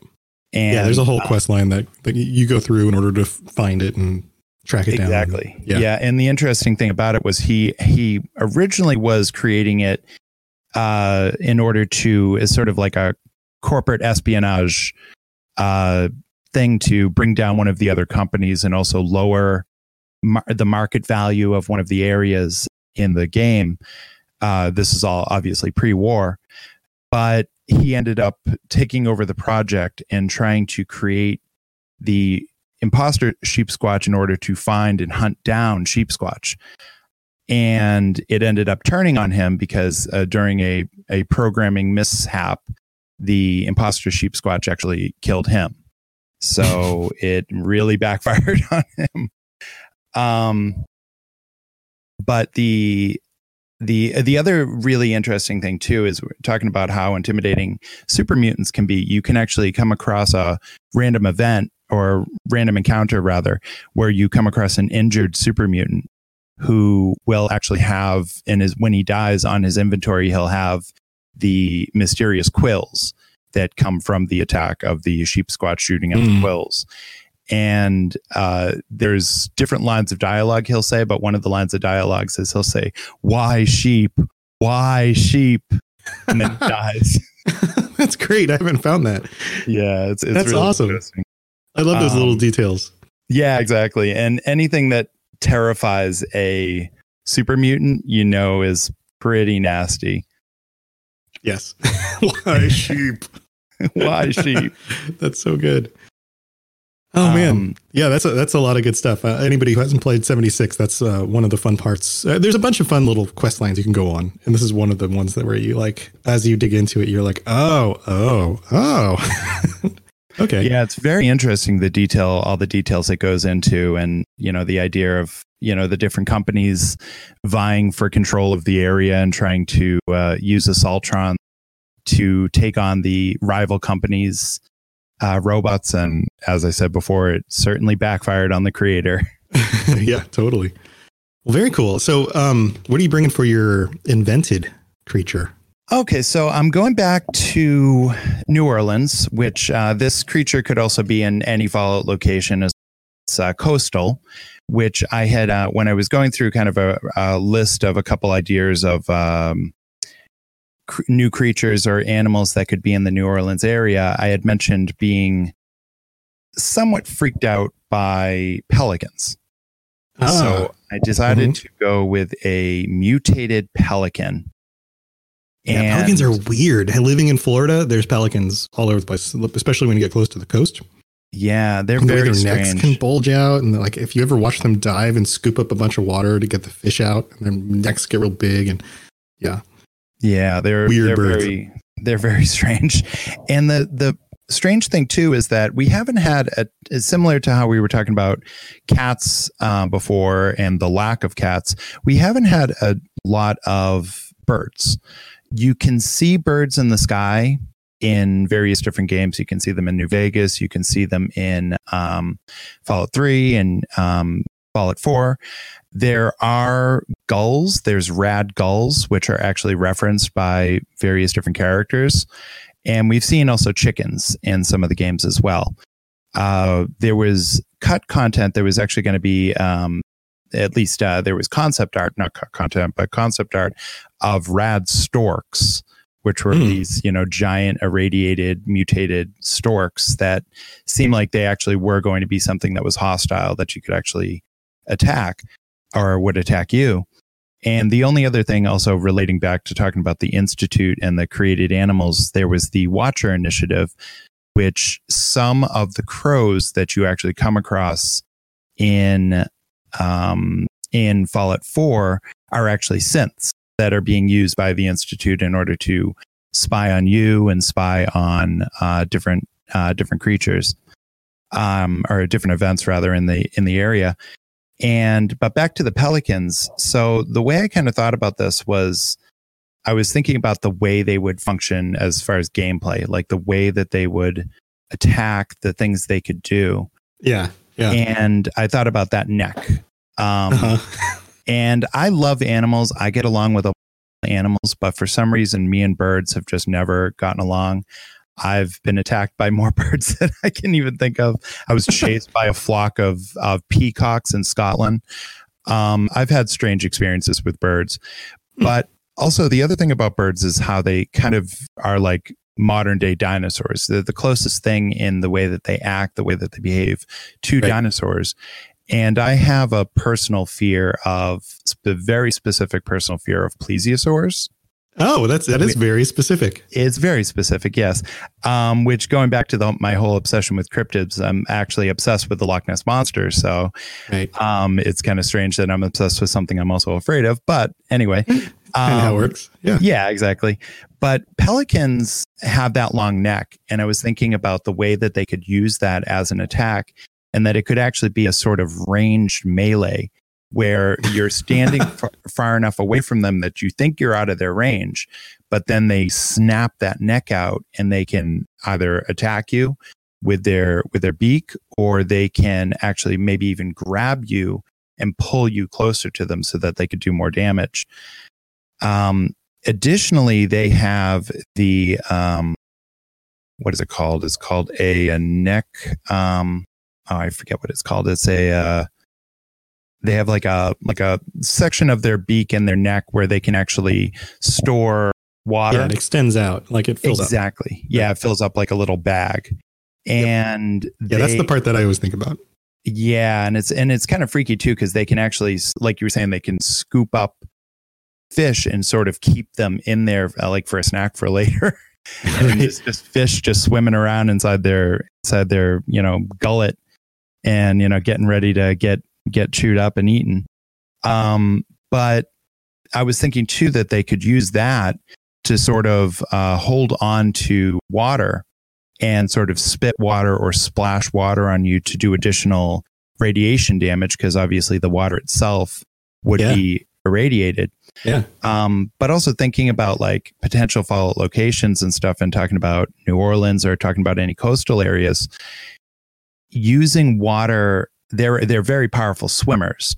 So using water almost as an attack itself, I was thinking if it's a new game and there's new mechanics and new gameplay possibilities, if they could actually grab you, similar to the way a Deathclaw does, they actually grab you, pick you up, and drop you in water. Mm. Yeah. They and like fly you over the ground or over the water somewhere and then drop you out. Exactly. Or if they drop you on the ground, doing fall damage. Sure. Hopefully you're wearing power armor so you don't take that fall damage. But also, these would have to be big pelicans. Yeah. Well, that was the next thing I was going to say, was I was thinking size wise, because we've seen birds that are very similar to the size they are now, if not exactly the same. And they just look a little, sickly. They just look slightly mutated, but they don't really look that different. But if this is going to be like a creature that attacks, it would probably have to be bigger. So I was thinking the only flying creatures that we have are really the Scorch Beasts that, fly around, and we fight them in 76. But if these were flying enemies, they'd have to be somewhat bigger. So I was thinking smaller than a Scorch Beast, maybe around the size of like a Mothman. Mm-hmm. And that way they'd be big enough, because pelicans are actually one of the heaviest of all flying birds. So they're already pretty big, but, with FEV and radiation and all that, they would be even bigger, to the point where they could pick you up. And they also tend to go in flocks. So sometimes they're in groups and flocks of up to 4. So if you were being attacked by 4 of these creatures at once, and they're, pulling you in different directions, picking you up, dropping you. Additionally, too, they could drop rocks on you. So if they pick things up, you think you're safe, they fly away from you, and all of a sudden they just start barreling back at you, dropping rocks on your head. Right. Or a giant one that picks up a car and drops it and then explodes. Oh God. That would be bad. Or eats you and then throat. This just because this adds extra flavor to how creepy they are, even in real life. It's called a throat pouch. Throat pouch is throat pouch. Yep. So they stir water and splash it at you and do that extra irradiated damage. But I think that since we've only so far had one flying creature in Fallout games, I think it'd be really cool to get some bird action, because birds can be very vicious. So yeah, you could have like a Scorched Beast Queen versus a giant pelican fight. yeah I want to do videos on YouTube where I spawn them both into the same map and see which one wins. Well, it would also make sense pelicans being more aggressive because they're actually known for being extremely protective, especially of their eggs, of their nests, where, you know, they're mainly known for eating fish, but they eat amphibians. They even eat turtles. They've even been known to eat mammals. So they will attack pretty much anything and eat it, even if it's outside of their normal diet. So if they see a vault dweller walking around with their bright blue suit, they might think that that's a nice blue wrapped little gift of a snack for them to have. Nice snack. Yeah. Yeah. There's some discussion in the chat portion of our Discord about like being eaten and cutting yourself out the neck pouch. Awesome. Well, let's open this up to everybody else. Guys, do you have any thoughts on this? Aperture? Yeah, this is a weird thought that just popped into my head, but do you think there would be appetite if you managed to actually kill one? Do you think it would be appetizing to feed your little people there, giant mutated pelican? Is pelican something you can eat? No, I don't think people generally eat pelican. Tastes like chicken. Woman on Fire types in the chat. Giant chicken. You know what's funny? So growing up, I just have to tell the story real quick. Growing up in Florida, you're at the beach. There's pelicans at the beach. There's lots of tourists. And there was a time when I was a kid at the beach. And no joke, the people next to us were from somewhere else. And the lady yells, "Look, honey, turkeys." Points at the pelicans. I was like, what? That's not a turkey. Where are you from? Those are some weird looking turkeys. Those are some weird turkeys. They're not turkeys. Yeah. Well, I think when it comes to like seabirds, birds that, you know, swim a lot and eat a lot of sea life, they're usually pretty heavily diseased. They carry a lot more parasites and different things like that. So I think that's why we usually don't eat seabirds. Makes sense. We don't want little Jimmy getting the sea pelican disease. Yeah. The sea pelican flu. Yep, you don't want that. Anyone else? Any thoughts on either of these topics? True Dog. I think that pelican, irradiated mutant pelican, would still be better than 200-year-old canned food or, you know, snacks or something like that. So I think it'd be okay. It wouldn't be too bad. Yeah, I mean, you cook it enough, or, you know, sure, there's ways to prepare pretty much any sort of meat, right? It may not be the most appetizing thing, but at least you could eat it. Well, an omelet. I mean, if you can eat a deathclaw egg, you could probably eat a pelican egg. There you go. Yeah, but then you have to get one of those eggs. That's going to be the hard part. Because, like I said, they're very protective of their eggs. That's why it's only a treat for special occasions. I'm still picturing the getting like swallowed up by the giant pelican and then cutting your way out. Like, can you imagine the animation in game for that?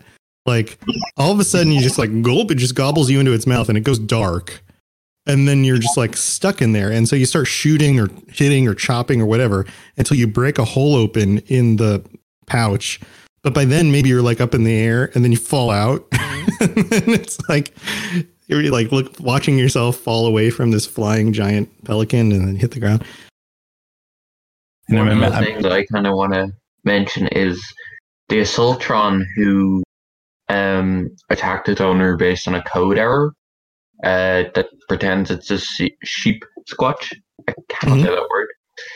It's interesting to hear that because there was a mod I had for Fallout 4 that made Assaultrons randomly turn. So, like, the one in Good Neighbor would randomly turn on Good Neighbor because of a code in their error where they believe that it's inferior, like humans and all that. They believe they're inferior and easily able to be killed. Oh, wow. So if that meant that, like, if it thought it was its human was being inferior or whatever, it would turn and you'd have a quest to try and save them. But what I find interesting about that is looking back at code myself, because I'm kind of a big modder, so I have to look into code, sort out certain things. I found that Cleo Enola does have that command in her code database.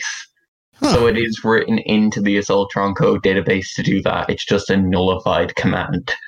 Huh. Interesting. Well, talking about the coding error that killed Calvin Van Loo, the creator of the imposter Sheep Squatch, without going into detail, the thing that he was trying to program into it was actually a Sheep Squatch mating ritual. And that was when it killed him. So I really don't want to think about exactly how it killed him, but it could not have been pleasant. Well, it'd just be like Fisto. Please assume the position. Oh, goodness. Oh, cool. Well, anybody else have any other thoughts? Nuunomer? Maybe not. Oh, no. Okay. No, I pretty much covered everything. Cool. All right. Well, let's move on. And we're moving on to Soybean. Soybean, how's it going? Hello. I'm talking about a cryptid as well. Nice. Cryptids are great. All right. So I'm talking about the Mothman because Mothman is my favorite thing about 76. My character within 76 is a Cult of the Mothman member. Heck and yeah. has their camp right next to Point Pleasant. So with Mothman in 76, it's obviously a call to the quote-unquote real-life Mothman of West Virginia that originally was seen in the mid-1960s, and it's generally known as a harbinger of death and despair and bad things to happen all around. With the most popular being in that mid-60s, the Silver Bridge collapsing near Point Pleasant that resulted in I think it was 57 or 67 deaths. Yeah, it was a tragic event that was supposedly predicted by mysterious events and all sorts of stuff. Yeah. Yep. Yeah. Yeah. And so obviously with the game taking place in West Virginia, they wanted to get one of the most popular cryptids in their Mothman.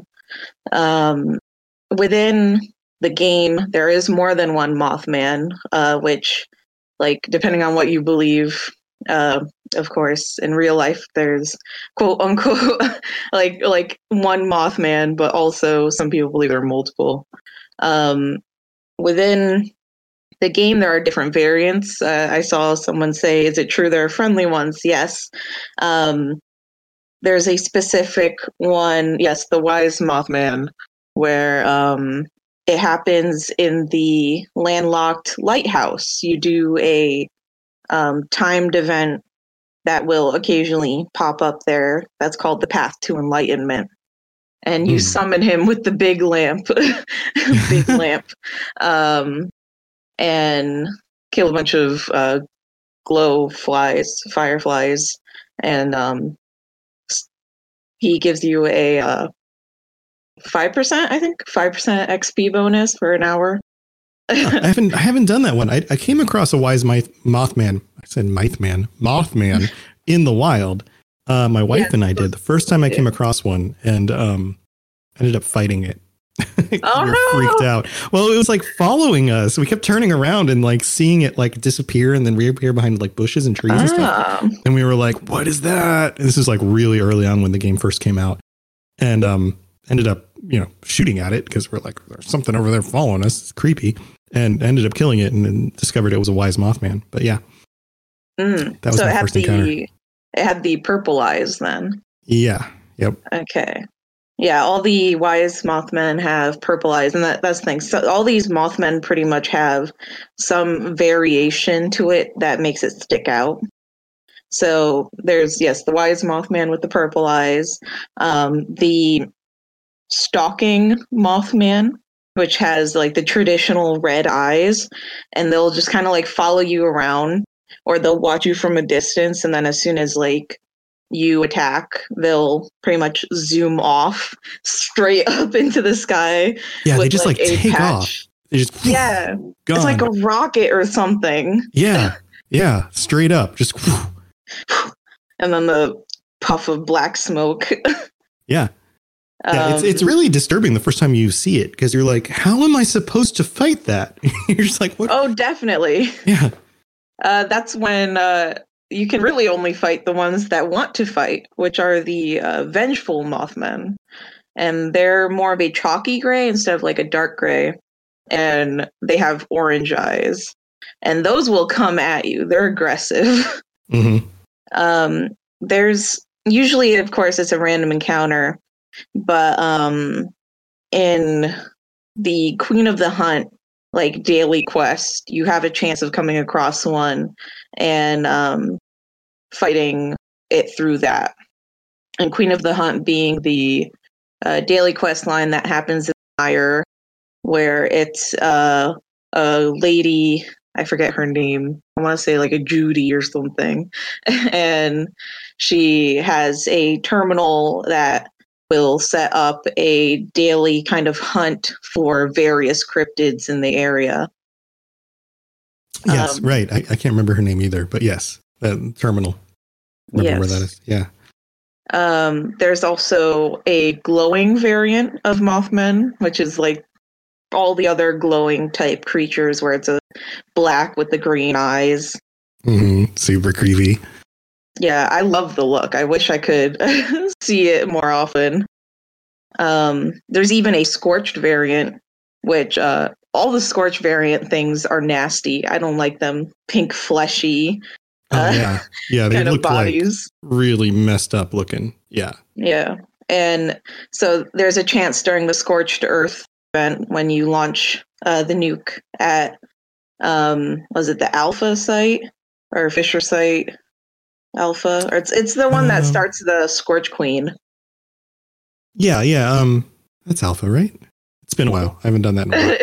Yeah, I don't do nuke launches very often. Yeah, I don't either. But yeah, when you're fighting the Scorch Queen, there's a chance that a scorched Mothman will be there as well. Yep, I've seen that before. Yeah, and it's creepy. It's weird because it's got that weird fleshy, ghoul looking burned kind of scorched skin. I don't know the way to describe it, but you guys know what it looks like when you see it. It's like, oh, yeah. Yeah, not a fan. I love Mothman, but not a fan of that. Other than that, I find really just the lore surrounding it within game very fascinating.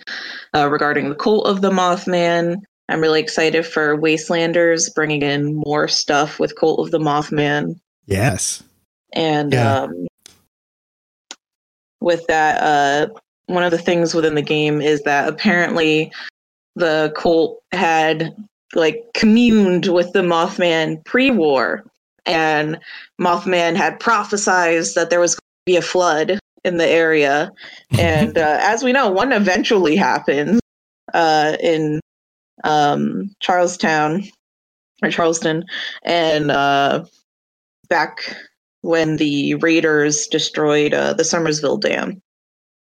So, I mean, he's a little off in time, but it happened eventually. I mean, eventually. It's like any good psychic, you know? Like, you make a broad enough prediction, eventually it comes true. Yeah. And that's about it for Mothman for me. Yeah, I like Mothman stuff. I think it's really fun, like the cryptid variant and the different kinds of them, and the fact that they just aren't super common, like a few of the other enemies in the game, that they only pop up every so often, and it's very rare. I think that's a really cool addition to a game. So what are you bringing for, like, your invented, made-up creature? Okay, so not necessarily invented, but I think werewolves would be really cool in Fallout. Going along another, like, kind of cryptid angle, but more along the lines of like something that we know as a cryptid, but within the game is just a, mutated animal. And it would be just literally like FEV mutated wolf that, like a super mutant wolf. Yeah. Like a super mutant wolf, basically. Yeah. And mentally it's still just a wolf. It does packs. It stays in like dens. It doesn't talk or anything. But they're just huge, and they kind of hold up to the point where they look like they're standing on two legs, or sometimes will stand on two legs. And in which case, like the hunting in packs and being giant is terrifying. Like, as we see, like the death claws, that's real spooky once you see more than one death claw in an area. Yeah. Yeah, and I would imagine that, being that they are like the biggest of the wolves, that they would gather a large pack together who would look to them as like the pack leader. Yeah, and have even smaller wolves with them too. Right. So you might come across a small pack of wolves, but then later realize that it's only part of a bigger pack nearby, and then, oh my God, look at that thing. Yeah. So, yeah, that would be really cool. Very, very cool. All right, well, let's open this up to everybody else. Guys, do you have any thoughts on any of these ones? Nuunomer? I'm in the Mothman club as well. I love the Mothman. Just a brief anecdote about my experience with the Path to Enlightenment. That's a quest that there's two quests I will drop anything I'm doing at the time to complete. It's that and Feed the People, because they both give you XP boosts. So they're very useful. But the Path to Enlightenment, the funny thing about that is, if you're playing it with people, like if just random people join the event, when the Wise Mothman is summoned at the end of the event, sometimes they'll assume that he's a hostile Mothman. They'll start attacking it. And I'll start, if I'm on mic, I'll start trying to say, no, he's a good guy. He's one of my friends. Or I'll start like emoting like crazy, saying no, and trying to do hearts at him and stuff. And so what I'll actually do is I'll be the bodyguard for the Mothman, and I'll jump in front. If they're shooting, I'll jump in front and take the bullets so that they're attacking me, so that I can attack them back without getting a haunted level. So I will protect that Mothman, because he's a good boy and he gives us XP boys a boost, and he's awesome. So I love him. Good boy. Yeah, and for the first, first half of, since the game's been out, I almost always wore the cultist outfit. I've recently changed, but that was my go-to outfit for the longest time, just because the whole Cult of the Mothman stuff is fascinating. So I can't wait for that to get further expanded in Wastelanders. Yeah, and every so often you have to wash your clothes. Yeah, I guess. And just wear the same outfit. You can't, like, not a cartoon character. You can't just wear the same outfit every day. Yeah, I love the Mothman stuff. Anybody else want to chime in about Mothman or werewolf ideas? I mean, a werewolf would be absolutely terrifying. Like, you'd have to actually start to track your date in your Pip-Boy, which would get a little annoying, because if you forgot about it, like, all of a sudden I've lost control of my character. If the werewolf in the game it worked like a werewolf, where like if you got bit, you would turn into one as well. Yeah. Yeah. And I don't know what you're talking about this Mothman. My only experience with him is when I'm lying down on my bunk and I have these terrible nightmares about a bridge collapsing, bright pops of color in the water. It's horrible. Mm-hmm, mm-hmm. Or we're riding on a road late at night and you see those two eyes in the distance, and then that night you get those dreams. Yeah. Yep. No, those ones aren't dreams. True Dog, did you have something? Well, I was going to say, I've learned so much about the Mothman just sitting here and listening. I only knew that there was one variant from my experience, but apparently there seems like a whole bunch of different types that have different roles in the game. So that's really cool. And they're all very rare. My only experience with them, besides some like attacking the legendary vendor, was one appeared outside my camp on Halloween night. And I was playing with Ken and his group at the time. And literally I went, "There's a Mothman outside. Why don't you just come kill it before I go get the bug spray?" And then proceeded to walk out my back door and continue walking until it left me alone, which it followed me down two mountains and across a river. Yeah, so they're creepy like that. Obviously wanted to say something to me. Yeah, they're definitely creepy. Like sometimes they'll be following you for longer than you know, and then you finally notice them, and you're like, "What is that over there?" They attracted the light at your camp. Is that one of the ways to spawn them in and get them? Once you start electricity in and using the generators, they come and check you out. I don't know. I mean, the location of my camp, because the location of my camp is literally in the middle of a road, or it was before I moved it. Now it's off the side of a cliff and looks like a warehouse. but it was in the middle of a road, and there was a spawn point where I had my Santatron for the Christmas event, and it's like up a small hill, and always, without fail, every time you load into the camp, there would be super mutants, scorched, or cryptids up there. Like, I had a grafting monster attack my base. I was just kind of sitting there like, nope, and server hopped until I didn't have a grafting monster attacking my base, which took 4 times. Yeah, I don't know the coding, whatever the plan is, that determines where and when certain things appear. Like, I would assume something like a Mothman can appear anywhere, but I don't know. Maybe there's certain places where it appears more. And I don't know that they're necessarily attracted to lights. Otherwise, it would be common for people to be like, yeah, once I built my camp, then all of a sudden I started seeing them more often. But I haven't heard of anything like that. That makes sense, I guess. Well, for the werewolves, too, I've always kind of, I'm not resentful of it. I'm glad they've added vampires to Fallout 3, but I think it would have been cool to have a society of werewolves similar to the, can't remember the exact name, but the vampires in Fallout 3 that live in the around there. That was something to be cool to me. Yeah, that would be pretty cool. All right, anyone else? Nuunomer? Yeah, just about the werewolf idea. In something like 76, you have mutations. And if they ever added something like that into 76, that'd be interesting, because rather than it being that you necessarily transform into a werewolf like in like Skyrim or something like that, it could be more of, you know, like a passive buff and debuff that you get if you get attacked, you know, by a werewolf, and it gives you some sort of like melee increase or speed increase or something along those lines. Right. Yeah. Like one of the other mutations where like you can jump higher or you can run faster, but like this would be like werewolf mutation, and you could cure it or not, that kind of thing. Like every time the night shows up, you have that kind of buff, or could it even be time-based so that your clock actually keeps track? Like once a month, you're the most powerful you could possibly be because of this mutation. Yeah, that'd be kind of crazy if it was that rare, but it only came up. But then like anyone who had it would be overpowered like on that night. It could be a real negative the whole rest of the month. Like you have damage decreases or even speed decreases, but that one night that it kicks in, you know, now you can actually play and have a full move. That would make an amazing community event. Like, you know, right. hunt down the werewolf, but the werewolf is another player. Right, the hunt. The hunt. Yeah, that'd be crazy. Very cool. Well, thanks, Soybean. Those were some fun ideas.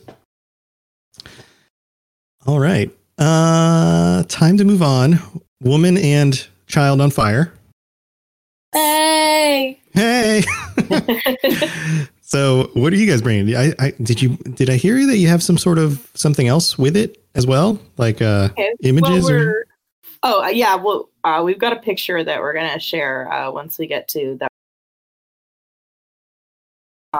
But we're going to start off talking about the bullet sponges known as mirelurks, which, according to the wiki, have the dubious distinction, that's a quote, of being one of the very first mutants to emerge, because smaller versions of them were created before the war because of all of the pollution that corporations were dumping into lakes and where, and then once the bombs fell and the water became so irradiated, that's what caused them to and monstrosities that they are. You're kind of dropping out a little bit. Oh, I don't know if you speak a little bit louder that. if it'll help, or just closer to the mic. Are you able to hear me? Now better? So companies were basically polluting the water, and that's what created like smaller versions of mirelurks. Yeah, and then they grew to a giant size once the bombs fell in the water. Gotcha. And there were a lot of organizations trying to warn people about what was happening before the war started. And the only real response to that was just to get excited about the upcoming shellfish season and how great that was going to be. Except, of course. Yeah, except that, and it points this out in the wiki too, that the news stories didn't mention that the massive increase in size that they were already seeing meant that the food supply would run out and the whole colony would collapse. Mm. Interesting. So, there's one of the things that's kind of interesting, I think, about Mirelurks too, is just how many different variations of them. Yeah, how many are there? I'm trying to think. I'm sure you have like the wiki open. Do you have a list there? Do you have it open? 133. 133? No, that's not true. He's just making up numbers. Let me see. Oh my gosh. 1, 2, 3, 4, 5, 6, 7, 8, 9, 10, 15, 16, 17, 18, 19, 20. Wow. That's more than I could think through in my head. So almost 133. Yeah. Feels like it. I was just that's only fun for the Fallout 4 listing, because that also doesn't include things like swamp lurks and lake lurks. If I go back further, because they are in all the games and DLC and everything too. Every single version has their own different variation on Mirelurks. Yeah. Now I wonder if that's because they were common. I wonder if that was a gameplay decision to just make a lot of variants, or if that's more of like a lore decision in that, shellfish are a simple form of life, so they could have mutated quickly into all sorts of different variations. One of the things it mentioned in the wiki is that a lot of the Mirelurks are basically they kind of merged from different species that. This wouldn't really happen in real life because they're coming from different, not just different species, but even different phylums.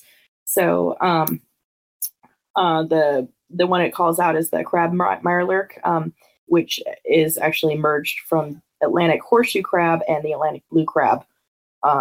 So it becomes something completely different, which really happened. Right. Yeah. So, but yeah, I mean, there's shellfish everywhere, so it does make sense. And, whether they're based on crabs or lobsters or crayfish or shrimp or whatever, I mean, they're going to turn up everywhere. Yeah. Yeah. The water's going to be irradiated. You're just going to end up with a bunch of funny, weird variations on those types of creatures. And it makes sense, too, that these corporations were completely out of control. Yes. Every single body of water. Water is not garbage cans. What was that? Didn't catch it. What did you say? Waters are not garbage. The water's not garbage cans. Not garbage cans. Yes. If only we could get all the companies in this world to figure that out. Good luck with that. Yeah, that'd be nice. Yeah, but for pure terror though, I had to call out like the Mirelurk Queen with her just absolute barrage of different attacks, and ran into my sad little level 25 self ran the other day in 36, and I don't think you've ever seen me nope out of a place quite so quickly. Yeah, she's pretty big. She's a big one, a big lady. We'll call her. And she's got the acid, and then she shoots her eggs and the hatchlings at you, and just it's pretty. What a good mom, I just fling my children at you. Throwing her children. Well, I will say, really good I bite. I know you bite. Cool. Yeah, Mirelurks are always a difficult enemy because they have so much damage resistance everywhere, except for like their little face. You got to get the bullets so right in there. If you can't hit the face, you're kind of out of luck. If you can get it to turn around and face you. Yeah, totally. All right, so what do you bring in for your invented, creature you want to add? This is where Kiddo's going to take over. Are you ready to talk about it? Okay, go for it. So they're called Mirelurks. Mirelurks? All right, what's a Mirelurk? Put up the picture. So I'm going to, but go ahead and keep talking, okay? Describe it. They're experimental creatures, started out as house cats, some scientist pet project, created in a similar way of centaurs. Okay. Thrown together with FEV to see what would happen. Nice. So, and you just shared the picture in the chat. I'm going to have to share this on Twitter so other people can see your meerkat. Yeah, I see.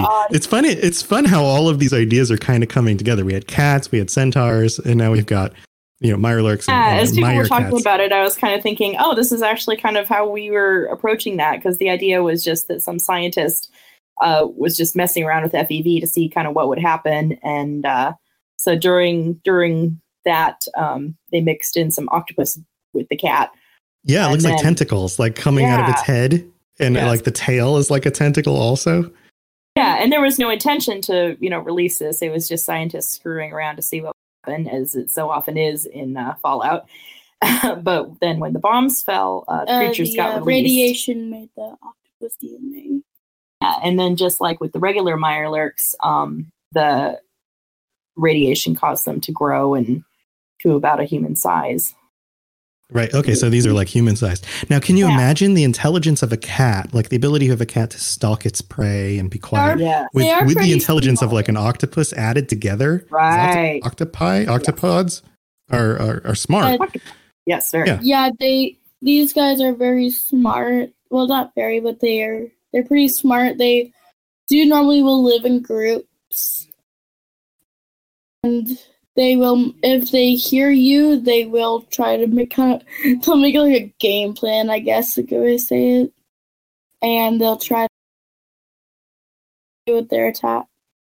Mm-hmm. So they're very stealthy. That was what we discussed. So they live in the really swampy areas. So maybe Point Lookout, Murkwater, down south of Quincy, that kind of area. Yeah, yeah. Then they've got a number of different attacks they can use. So their tentacles help them to reel the prey in and hold them in place. Or like alligators, they'll try, if you're in water, they'll try to reel you down with them. So they'll pull you and hold you down underwater to either drown you or slowly irradiate you. Yeah. Oh man, I can imagine one of these the head just kind of peeking out on the top of the water, and then you step too close. Yeah. You step too close, and all of a sudden, those tentacles go around your leg, and just you get pulled in. That's actually exactly. Yeah. Yeah. Nice. All right, let's open this up to everybody else, guys. What do you think about the Meerkat or Mirelurks in general? Would they be edible? What? Would it be animal? Is that what you said? Would it be edible? Edible. I was like, would it be animal? Oh, yes, it's an animal. Would it be edible? Technically, eat cat, and you can certainly eat octopus, so I don't see why not. Yeah, except for the radiation. Slimy. You cook the radiation out of all the animals anyway, supposedly. Right. Similar to you saying it was octopus related, would it have the kind of way that octopuses do where it has a small but dense bone structure in the center of it so it can fit through small spaces? So it's kind of squishy. What do you think? Yeah. Yeah, you think so? Yeah. Okay. Yeah, we're going with yes. Yeah, would it have more of a cat mouth or a beak? Would it have an octopus beak? It has more of a muzzle. It's more of a cat mouth. Okay, it's more of a cat mouth. Got it. I was wondering that. Is this more of something you'd find around the ocean, or are they able to travel across land and maybe hunt a little bit broader? We're thinking that they stick mostly into kind of swampy areas. So water, yet land. Yeah, so where the water kind of meets the land, that kind of thing. So it doesn't hate the water like a cat normally would. No, it's definitely adapted to water. It really likes to hunt with water because they try to drown you or radiate you, so... cool. Water, but they like land. Cool. All right. Well, very cool ideas. Do you guys want to add anything else before we move on? Hello. I am currently working on fan art. Oh, no. Oh, that's great. It'll be done in half an hour. Oh, man. Maybe we should make T-shirts with Meerkat on them. Oh, my God. We'll see. That would be awesome. Very cool. Nuunomer? But my drawing's cringy. I was gonna jump on the fan train for the Meerkat because the concept of a cat with tentacles is quite terrifying because cats already paw at pretty much everything. So that's a really good idea. And but also with the Mirelurks, specifically with the Mirelurk Queen, she is one of the freakiest of all, in my opinion, of all the Fallout creatures. She just looks like this like Lovecraftian monstrosity. And that's a good description. Yeah. The way she looks just like makes no sense. It's just this like giant top heavy thing that, despite the way she looks, is just so, so damaging. And the variety of attacks she has, and sending out the Mirelurk hatchlings after you and everything. And one of the worst things that can happen in 76 is if you're trying to take down the Scorch Beast Queen, and she decides to call in one of her fellow queens, and you're fighting a Scorch Beast Queen along with all the other, Scorched and everything else around you. And then all of a sudden you turn around and there's a Mirelurk Queen joining the fight. Mirelurk Queen, yeah. Yeah, and that just ruins your day, because despite the fact that you're supposed to be focusing on the sky, you get this giant thing that's blocking all your shots, and she's such a bullet sponge as well. So it's that's a terrifying creature, the Queen is. Yes. You guys, woman, did you have something you were saying? It looked like it lit up. Did I? Oh, it might have been here saying something. Okay. All right. Awesome ideas. Did you guys want to wrap it up with anything else? Woman or child on fire? No? All done? I think we should congratulate Child on Fire for doing a great job on his first podcast. Yeah, good job. Thanks for joining us. He's the one who created our picture here, so that's his. Promise I can do better art. No, it's good though. It's fun. I like it. It gets the idea across. I like the eyes. It's got like these swirlies. Yeah, I just scribbled them in just to see if I could get creepy. And then like the dripping on the teeth, like the green little end of the fangs. Venom. Yeah. He says that's venomous. Venom. Oh yeah. There you go. Very cool. All right. Well, we're going back to Captain GoFast. Thank you guys for your ideas on that one. That was a lot of fun. Captain GoFast, you're the last one up. What do you got for us? Well, you guys already kind of name dropped the critter that I was going to pick quite a few times. Yeah. And the first time that it was mentioned ever in the Fallout series was by Trent Bannister in Fallout 1. And he... As soon as you meet him, I've never played Fallout 1, but as soon as you meet him and talk to him, it goes, big, these are the size of 3 men, claws as long as my forearm, ripped apart. And he's talking about death claws, and you guys have mentioned it quite a couple times. And the reason I picked death claws is, for one, because it kind of encouraged me to check out what death claws are all about.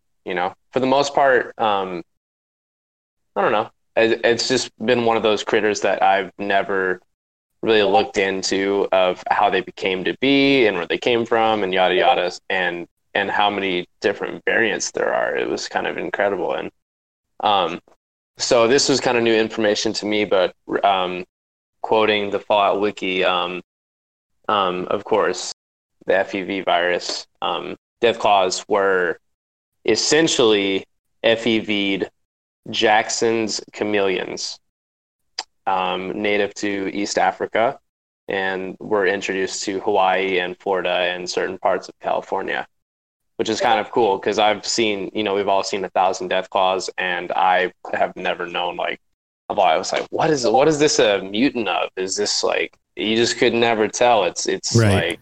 Right, completely just on some otherworldly stuff, and that's cool to me to figure that out. I think you hear the chimes of the chat coming through your microphone. Yeah, so, I don't know if you can mute the channel or not, but yeah, it keeps boop. Yeah, so I picked death claws because everybody, I'm sure everybody here and everybody listening has some sort of story with the Deathclaw, and they're so like every single time, like every time I think of a Deathclaw, I think of the Fallout New Vegas DLC Big Mountain, where you go into this I can't remember the location, but it's basically just a cul-de-sac around this fountain and there's tons of missions that have you go in there, and there's this little tiny Deathclaw named Stripe. And yeah, see, everybody's like, I hate that thing. And it's, I don't know. Honestly, the reason I picked Deathclaws is because I kind of wanted to open this up more or less to you guys, because I don't really have too much to say regarding, because like I said, this gave me a reason to look into it myself. So more or less, I kind of want to open this up to you guys, especially with you guys having, I haven't played Fallout 76 for more than 30 minutes, so I have no experience with this, and with Fallout 4 I have not made it past level 60, and I was looking up different types of Deathclaws, and in Fallout 4 there's chameleon Deathclaws and mythic Deathclaws and all these things I've never seen, on top of Deathclaws already just kind of just being like that monster. Sure. So more or less, I kind of want to just open it up to you guys and just kind of like, I want you guys to tell me and teach me, because I really just don't know too much about it, and I just kind of want to hear you guys' thoughts, honestly. Do you guys have like specific, interesting interactions with Deathclaws or certain types that you recall? Aperture? Well, my favorite has to be Goris, the intelligent Deathclaw that becomes one of your companions. Goris. In what game is that? 2. Oh, that's beyond me. I've never spent the time on that. Yeah. Most people have played 4. Some people have played like 3 in New Vegas, but like the majority of people who played any of those games have never played 1 or 2. I've definitely started on 3. So 1 and 2 were just kind of like out of my reach at the time. Well, initially go ahead. An interesting fact about Deathclaws in Fallout 4. There's one Deathclaw outside Virgil's cave, as we kind of all know if you've ever played Fallout 4's campaign. That Deathclaw will never scale to your level. It will always be an ordinary Deathclaw until you've beaten Virgil's kind of mission. When you go back, it will always appear as the level Deathclaw that you are level to. So if you're, I think it's above level 80, it's chameleon. Above level 90, it's mythic, stuff like that. So it will never scale until you start scaling after the mission, because it's supposed to be like the 3rd or 4th Deathclaw you're said to encounter. So they didn't want to throw in like mythics that early on. But my experience with going through the area that those spawn in, I can't remember, it's Ocean something or something like that. Going through there is so bad because I used to run into Deathclaws and all that so often that when I got to that thing, I liked it. I literally just turned around and went, nope, and ran, because I wasn't dealing with another Deathclaw. Absolutely. Yeah. I'm looking at the stats right now for a mythic Deathclaw, and for one, I haven't made it to level 91 to, apparently that's when they start up, but just looking at the pictures of this thing, it's like, I don't have anything in my arsenal to want to be like.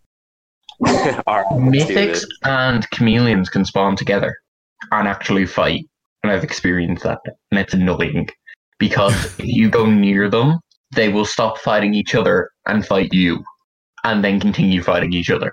The friend of my friend is my enemy, or the enemy of my enemy is my enemy. We're all enemies, goddammit. It's funny because go ahead. Oh, that's all you, Aperture. Well, Deathclaw's sorry. There was actually a species of intelligent Deathclaw that are completely sentient. Yeah, in what, Fallout 2? Fallout 2. They were created by the Enclave, and they actually took over Vault 13. Vault 13. Yeah, you dropped out for a second. So Vault 13 was the vault that your character came from in Fallout 1, and then it was eventually taken over by the Enclave. Is that right? Yeah. Yep. It was raided by the Enclave, and then right. They dropped off the Intelligent Deathclaws to basically hold the vault. Yeah, crazy stuff. Sorry, I didn't mean to jump in on top of you. You kind of broken up, so I wanted to at least get that out there so people could hear it. Hey, it's all good. You're the lore master. The lore master. You guys know a lot of things that I don't, because I don't know everything, and I've been learning it all as I've been going. But there's so much to know. True Dog, did you have something you wanted to add in? I always carried around a hefty amount of fragmentation mines just for Deathclaws. And if I saw one, I'd save the game right away, and then I'd start throwing mines all over the ground because, you got to cripple them and stop them, and then they just sponge the whole time. Yeah, that's probably a good tactic. I hadn't thought about doing that. So what weapons would you guys prefer in a battle with the Deathclaw? Because it's been a while since I played Fallout 4, so I can't really relate. But I do know for some reason in Fallout 3, the sawed-off shotgun and just a average leveled Deathclaw that's the way to do it. So I mean, frag mines obviously makes sense, but what are some other ones that? Anything with a rate of fire over 205 bullets, or you just got to get yourself a good old dart gun and hit him in the legs with the dart gun, then the shotgun to the face, finish him off right good. I say the dart gun. Beat him up. Yeah, being able to cripple them with that and then pull out whatever your primary was is another great way to stop them. The syringe doesn't actually work on them, which is an interesting fact because it works on most creatures. If you use a bleed-out syringe or anything, it will do the initial damage but won't do the after-effect damage. And if you use the blowfly syringes, which make most characters run away, their courage level is too high, so they won't run away. They'll just get more angry and run towards you at high speeds. Well, their skin is so thick, the syringe probably can't penetrate it. That makes sense. Yeah. Oh, no one mentioned the Randy Savage mod for it. Yeah, where they all go, what did they say? Oh, yeah! That's it. Yep, brother. That mod does not exist in my eyes. Yeah, it's a thing. Nuunomer, did you have something you wanted to say? Oh, yeah. Well, I was going to say, someone who started with Fallout 1, Deathclaws to me didn't get really terrifying until Fallout 3. They certainly were difficult and, were something to certainly give you a good challenge in the first few games. But I remember my first time coming across a Deathclaw in Fallout 3, and it was in Old Olney, which is all like a broken down town in Fallout 3. And I remember I wandered into the town and looking around, and then all of a sudden in the distance I saw a Deathclaw, and I was like, oh no, I'm not ready for that. Because it just seeing something like that, going from the isometric games and then going into Fallout 3, it was such a different experience, seeing things in first person. Yeah. And so I decided I just noped out of the town, got out of there as fast as I could, and I walk right into one. Right out of the town, and he's right in my face, and he starts slashing away at me, and I'm just like panicking at that point, trying to take him down. But after Fallout 3, so like with really starting with Fallout 4 was when I started playing more as a sneak sniper. So my big thing with the Deathclaw, starting with Fallout 4 and definitely with New Vegas, is just take them down from a distance. Don't even let them get near you, because especially one of the craziest places to come across Deathclaws too is in the Glowing Sea, which there's super high level ones, and just you come across all the different variations of them out there, and you're already taking radiation damage, you're already coming across rad scorpions like crazy, and you also see them fighting a lot of other enemies out there too. So if you're playing as a sneak sniper, you can hope to start whittling down its health while it's also fighting a rad scorpion at the same time. Yeah, I always played as a sneak sniper as well, and would try to whittle them down as much as I could before they even got to me. Totally. All right, Captain. Let's move on to your invention or your character creation. What would you add to the game? Oh, geez, you guys had some great ones. Also, that Nuka Cat, the Meyer Cat was. I don't even think I have anything that could come close to that, but. Unless you added Nuka to it, and then you have a Nuka Meyer Cat. Okay, well, with that being said, Nuka Quantum Meyer Cat. No, I'm not going to steal that. That was a genius idea. I don't know. If I was to pick something, I honestly kind of appreciate all of the insects and the critters from Fallout New Vegas. And here recently, I had been playing a little bit of Far Cry and kind of jumped into that. And from my gameplays of Fallout, I remember playing as a kid and the feral ghouls would just go, wah, and sneak up behind you and smack you and it'd just scare the crap out of you. And I was playing Far Cry and snakes. Like one of the things, like just having some snakes crawling around, like, mm-hmm. and like getting after you. But now that I think about it, that's kind of already a thing in the Nuka World. I guess there's those they're kind of like the mole rats, but they're like I don't know what they're called. They definitely burrow. They're in that one old cowboy town in Nuka Town in Fallout 4. Bloodworms. Yes, those. So they are worms, I guess, but essentially yeah. But yeah, I think like snakes and having like and the other one I didn't have much time to prepare, but I think Nuunomer said birds and talking about pelicans. I thought that was kind of genius because those are in Fallout New Vegas as well, and they're kind of just there. But like, how crazy would it be to actually have a flying bird coming at you, like in swarms and whatnot and stuff? So yeah, it presents a completely different kind of enemy, especially if you had like a swarm of them, because. How do you combat a swarm of like small animals, right? Like that's the problem Absolutely. With like like you're talking about insects or like the idea of like a snake coming up on you. It's small, so you don't necessarily notice it. But or like cazadors. Oh, don't even get me started. I'm never ready to battle those guys. Those guys and like the Legion assassins that just pop up on you everywhere. You're never ready for them, ever. Nope. You never expect the Spanish Inquisition. Yeah. Right. Yeah. I don't know. I didn't have much for my own critter. Snakes, extra insects would be kind of cool. Birds was definitely the number one, but yeah, I feel like Deathclaws always have like crazy Easter egg behind them, or they're like hiding some crazy loot. So it just kind of seemed like they're always they're like kind of a staple. Like every time you come across a Deathclaw, you're probably about to finish a main quest or about to like get schematics for something crazy or whatnot. Or you're just unlucky and you're just wandering through the environment and you're like, oh, that. Absolutely. Wrong time, wrong place is definitely a key as well. Yep, for sure.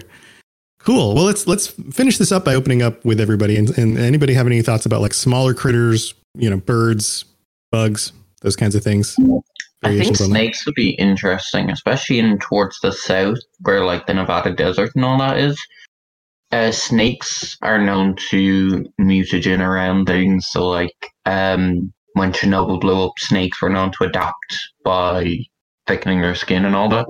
So it's not exactly uncommon for snakes to adapt in ways like that. So who's to say that a snake didn't, when the bomb dropped, snakes didn't adapt to have thicker hide and more poisonous venom. It could be like a good enemy, especially anacondas and all that, who are already massive. They could grow even bigger or could grow legs or stuff like that. Yeah. Or a lot of snakes would be hiding in their little hidey holes under the ground. So a lot of them may survive the initial impact of a like explosive going off, only to reemerge in the, irradiated wastes and end up with some sort of crazy mutations and things. So totally. I guess you'd expect to find a lot of animals that burrow and hide underground to have survived. Nuunomer? Yeah, I was just really quick. I was going to say, I thought we were going to make it through this whole podcast without Cazadores being brought up. So thanks for bringing them up. Now I'm going to have nightmares. Welcome. Nightmares again. Yeah, worst enemy in the Fallout games altogether. We should do a poll about that. True Dog, what do you got? What I wanted to ask, if we have the moment here, what was everyone's most terrifying creature in the games? Because for me, being chased down and hunted by rad scorpions in New Vegas, it always just rubbed me the wrong way. Like, that seemed like the worst way to get finished off if you were actually dealing with that. Yeah, well, let's wrap this up by going down the list, and we'll just have everyone just kind of real quick name their most. What's the question? Most terrifying creature? Yeah, I guess that works. Okay. Yeah, Aperture. I once accidentally aggroed an unkillable iBot and it took me around Boston for 3 hours. Well, that would be very scary. Okay, Captain? I would have to go with Stripe in Big Mountain because I've... Little tiny Deathclaw. Yeah, I was stuck in a save where I was just pretty much just meeting him and it auto-saved and I had no ammo, no nothing, and it probably took me so many tries to just run away so quick. Magnus? Unmodded, I'd have to say... Yeah, vanilla. Like hunters. They are annoying because I play Sneaky Sniper and when one burrows up behind you, doesn't work out very well. Very true. Nuunomer? Yeah, I'm going to go with something recent, which is the ticks in... They freak me out. They're so spider-like. And I mean, they are. They're ticks. Yeah. Oh, and they're like full of blood. And yeah, when they hit you and you see them fill up with your blood and the little tick, tick, tick, tick, tick noise they make as they're running up to you.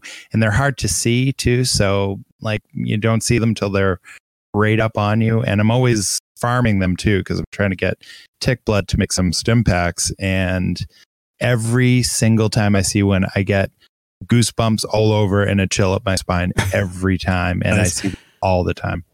Have you noticed that sometimes their the coloration on their backs looks like a face, like a Deathclaw face?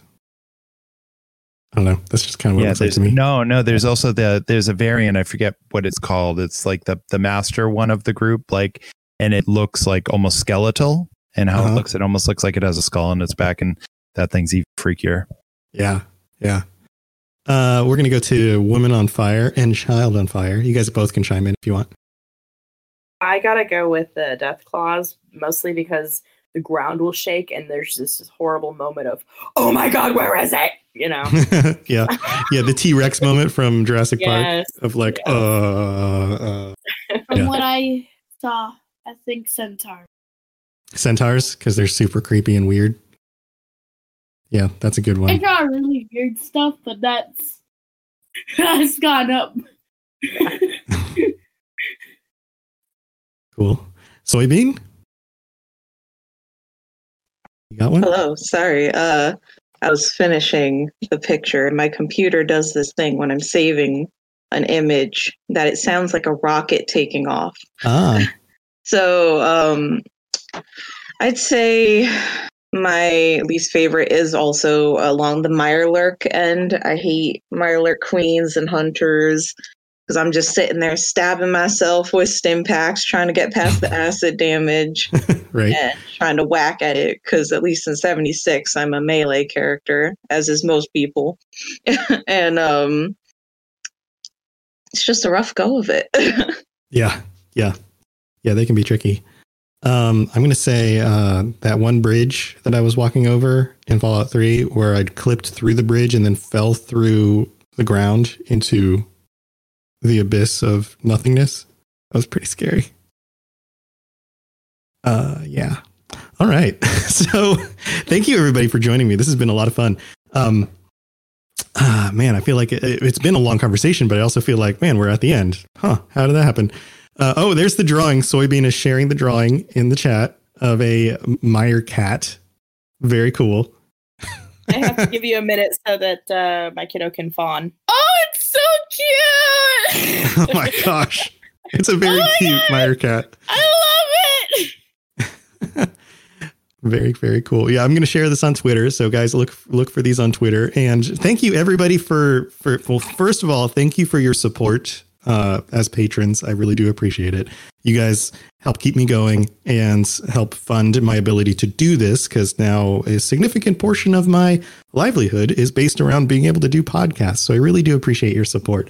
And I'd love to chat with you guys again next month. We got to come up with a fun new topic for next month. I don't know if anybody has any off the top of their head they want to just throw out there, because sometimes that ends up being the topic. Aperture, did you have one? I couldn't say, but we got to remember to do the goodbyes before we cut out this. Yes, we will. I'll remember to do that. Thank you for the reminder. Captain, did you have one? Have an idea? I don't know. Next episode could be a little bit of a joke session and be about our favorite bugs and glitches. Oh, yeah. Yeah, that's a fun idea. We also do like favorite quest or DLC. Mm-hmm. Yep, that's a good idea, too. All right. Well, here, we'll debate it in the patron chat. And if you would like to join us next month, then sign up after the end of the month. So there's 29 days in this February this year. And sign up. Actually, I mean, if you accidentally sign up too early, it's not like I'm not going to let you join us, but it just becomes more of a difficult thing to have to manage, because you're like, okay, who signed up and how did that work? But if you join us for March before the end of the month as a tier 4 or higher patron, then you can join us at the end of the month and jump in the chat with us. And if you sign up as any other level, then you get things like no advertisements and all the other fun stuff. Get to join the different Discord channels. So thank you to everybody for joining me. Let's go down the list, and you guys can tell our listeners how to get a hold of you or how to reach out to you. So Aperture, start us off. Well, you can always find me at Instagram, Twitter, and on the Discord at Aperture_Flash. If you have a CB radio and I'm in your area, you feel free to hop on channel 19, and I'd be happy to break with you for a while. Or if you find yourself stranded in the middle of the night, your car broken down, you lost, scream out in anguish, and after the headlights. I also need to make a shout out to a few people: Yu, Simply Smitty, and I butcher Azuth, Azuth Music. They all reached out to me, and I wanted to say hi. So cool, great chatting with you. Yeah, hi everybody. Yeah. Awesome, True Dog. Well, as always, thank you, Ped, for giving me the opportunity to do this. You are the greatest. My handle on Instagram is oakenpaw_ranch. I got that wrong like 2 episodes ago, so I wanted to clear that up. I post and whoever they've been reaching out to since that episode. Sorry. Really mad at me about that. So don't find me there. It's not what I said before. Cool. All right, Captain. Yeah, so you can find me on Instagram as my former, the dark name, SHI, and then TTIOT, you know. I'm involved with a lot of radio stuff here in Montana, college radio and skateboarding, filming, and photography, so if that's your thing. And otherwise, here on the Discord, we're out here gaming it up, so that's where we are. Awesome. Magnus? Yeah, I kind of just have Discord, but I'm on here almost all the time. So just hit me up for message or whatever. Yep. Yeah, Discord's just a general good way to get hold of anybody on here, for sure. Nuunomer? Yeah, I was going to shout out the Discord as well.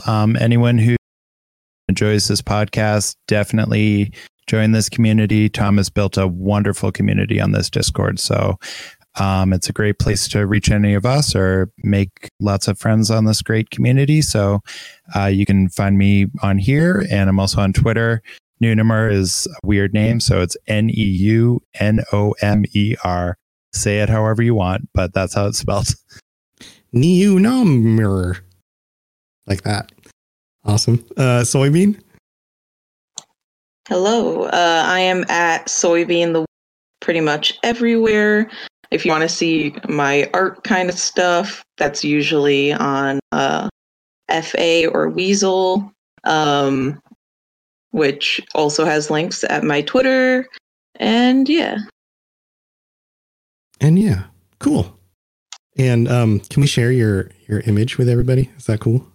Yeah, totally. All right, cool. Yes, be looking for that on the Twitter. And then Woman on Fire plus Child on Fire. So I'm usually hanging out in Discord, and I'm rolling away on Twitter. And over there, I'm at FireWriter, F-Y-R-E, writer. Very cool. All right. I'm sure one of yours. I'm sorry. I think you dropped out for a second. Say that again. Oh, sorry. I was asking him if he wanted to share one of his. Oh, gotcha.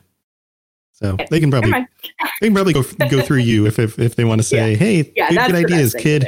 Yeah, that's probably the best thing. Keep the kids safe, you know? So awesome. Thank you, everybody, for joining me. And thanks for calling out the Discord. The Robots Radio Discord link is in the show notes. So if you want to jump in there and chat with any of us about any of these things, you're more than welcome to. We've got over, 700 and something people now. It just keeps growing. And you know what I love to see, especially with Wastelanders coming out and the Fallout community at large, is more connecting and playing that game together as people kind of come back to it. Because I know a lot of people have kind of fallen away, waiting for the big release. So I think that'd be a lot of fun to have some community events. And even if I'm not running them for you guys, to feel free to just say, hey, I'm hopping online, on PC or PS4 or whatever tonight at this time. I'd love to group up with some people and do some content. It's always more fun with friends. So that would be super fun. So thank you for everybody for joining me. And I'm super excited. This will come out. I'm sure if you're listening to this right now, you'll be like, well, duh, it's already out. But so for the people in the chat right now, this will be out Tuesday night, which means within 2 days, 3 days of that, I will be up in the Boston area and talking with some people up there. So the other thing I wanted to note, if you're still listening, is send me some questions. I'm going to do what I can to get some interviews with some people at Bethesda, some other content creators, people that I run into up at the Bethesda Game Days event and PAX East. If I can get into PAX East, the tickets are all sold out, but I'm trying to get in there as well.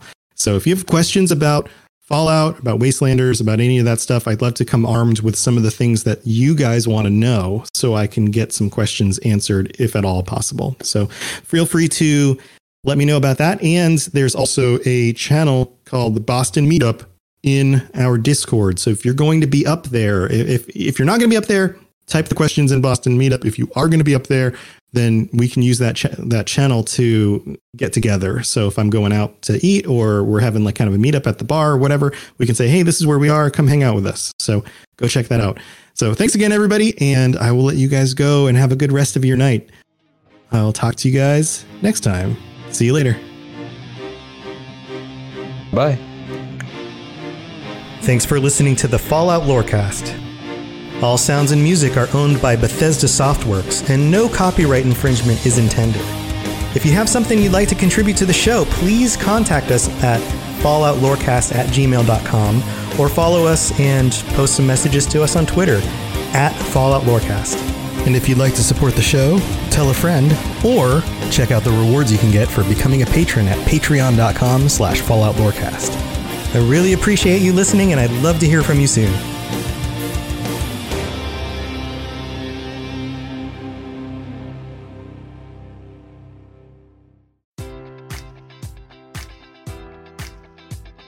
Enjoy all your favorite sports like never before at BetMGM. Sign up using code Buckeye and receive up to $1,500 back in bonus bets if you don't win your first bet. When you register with BetMGM, you'll get instant access to a variety of parlay selection features, live betting options, and the best daily promotions in the business. And with BetMGM at your fingertips, every play and every game matters more than ever. Place your money line, prop, or parlay bets with the king of sportsbooks today. Sign up using code Buckeye and receive up to $1,500 back in bonus bets if you don't win your first bet. BetMGM and GameSense remind you to play responsibly, 21 plus and present in Ohio, subject to eligibility requirements. Rewards are non-withdrawable bonus bets that expire in 7 days. Gambling problem? Call 1-800-GAMBLER in partnership with MGM Northfield Park.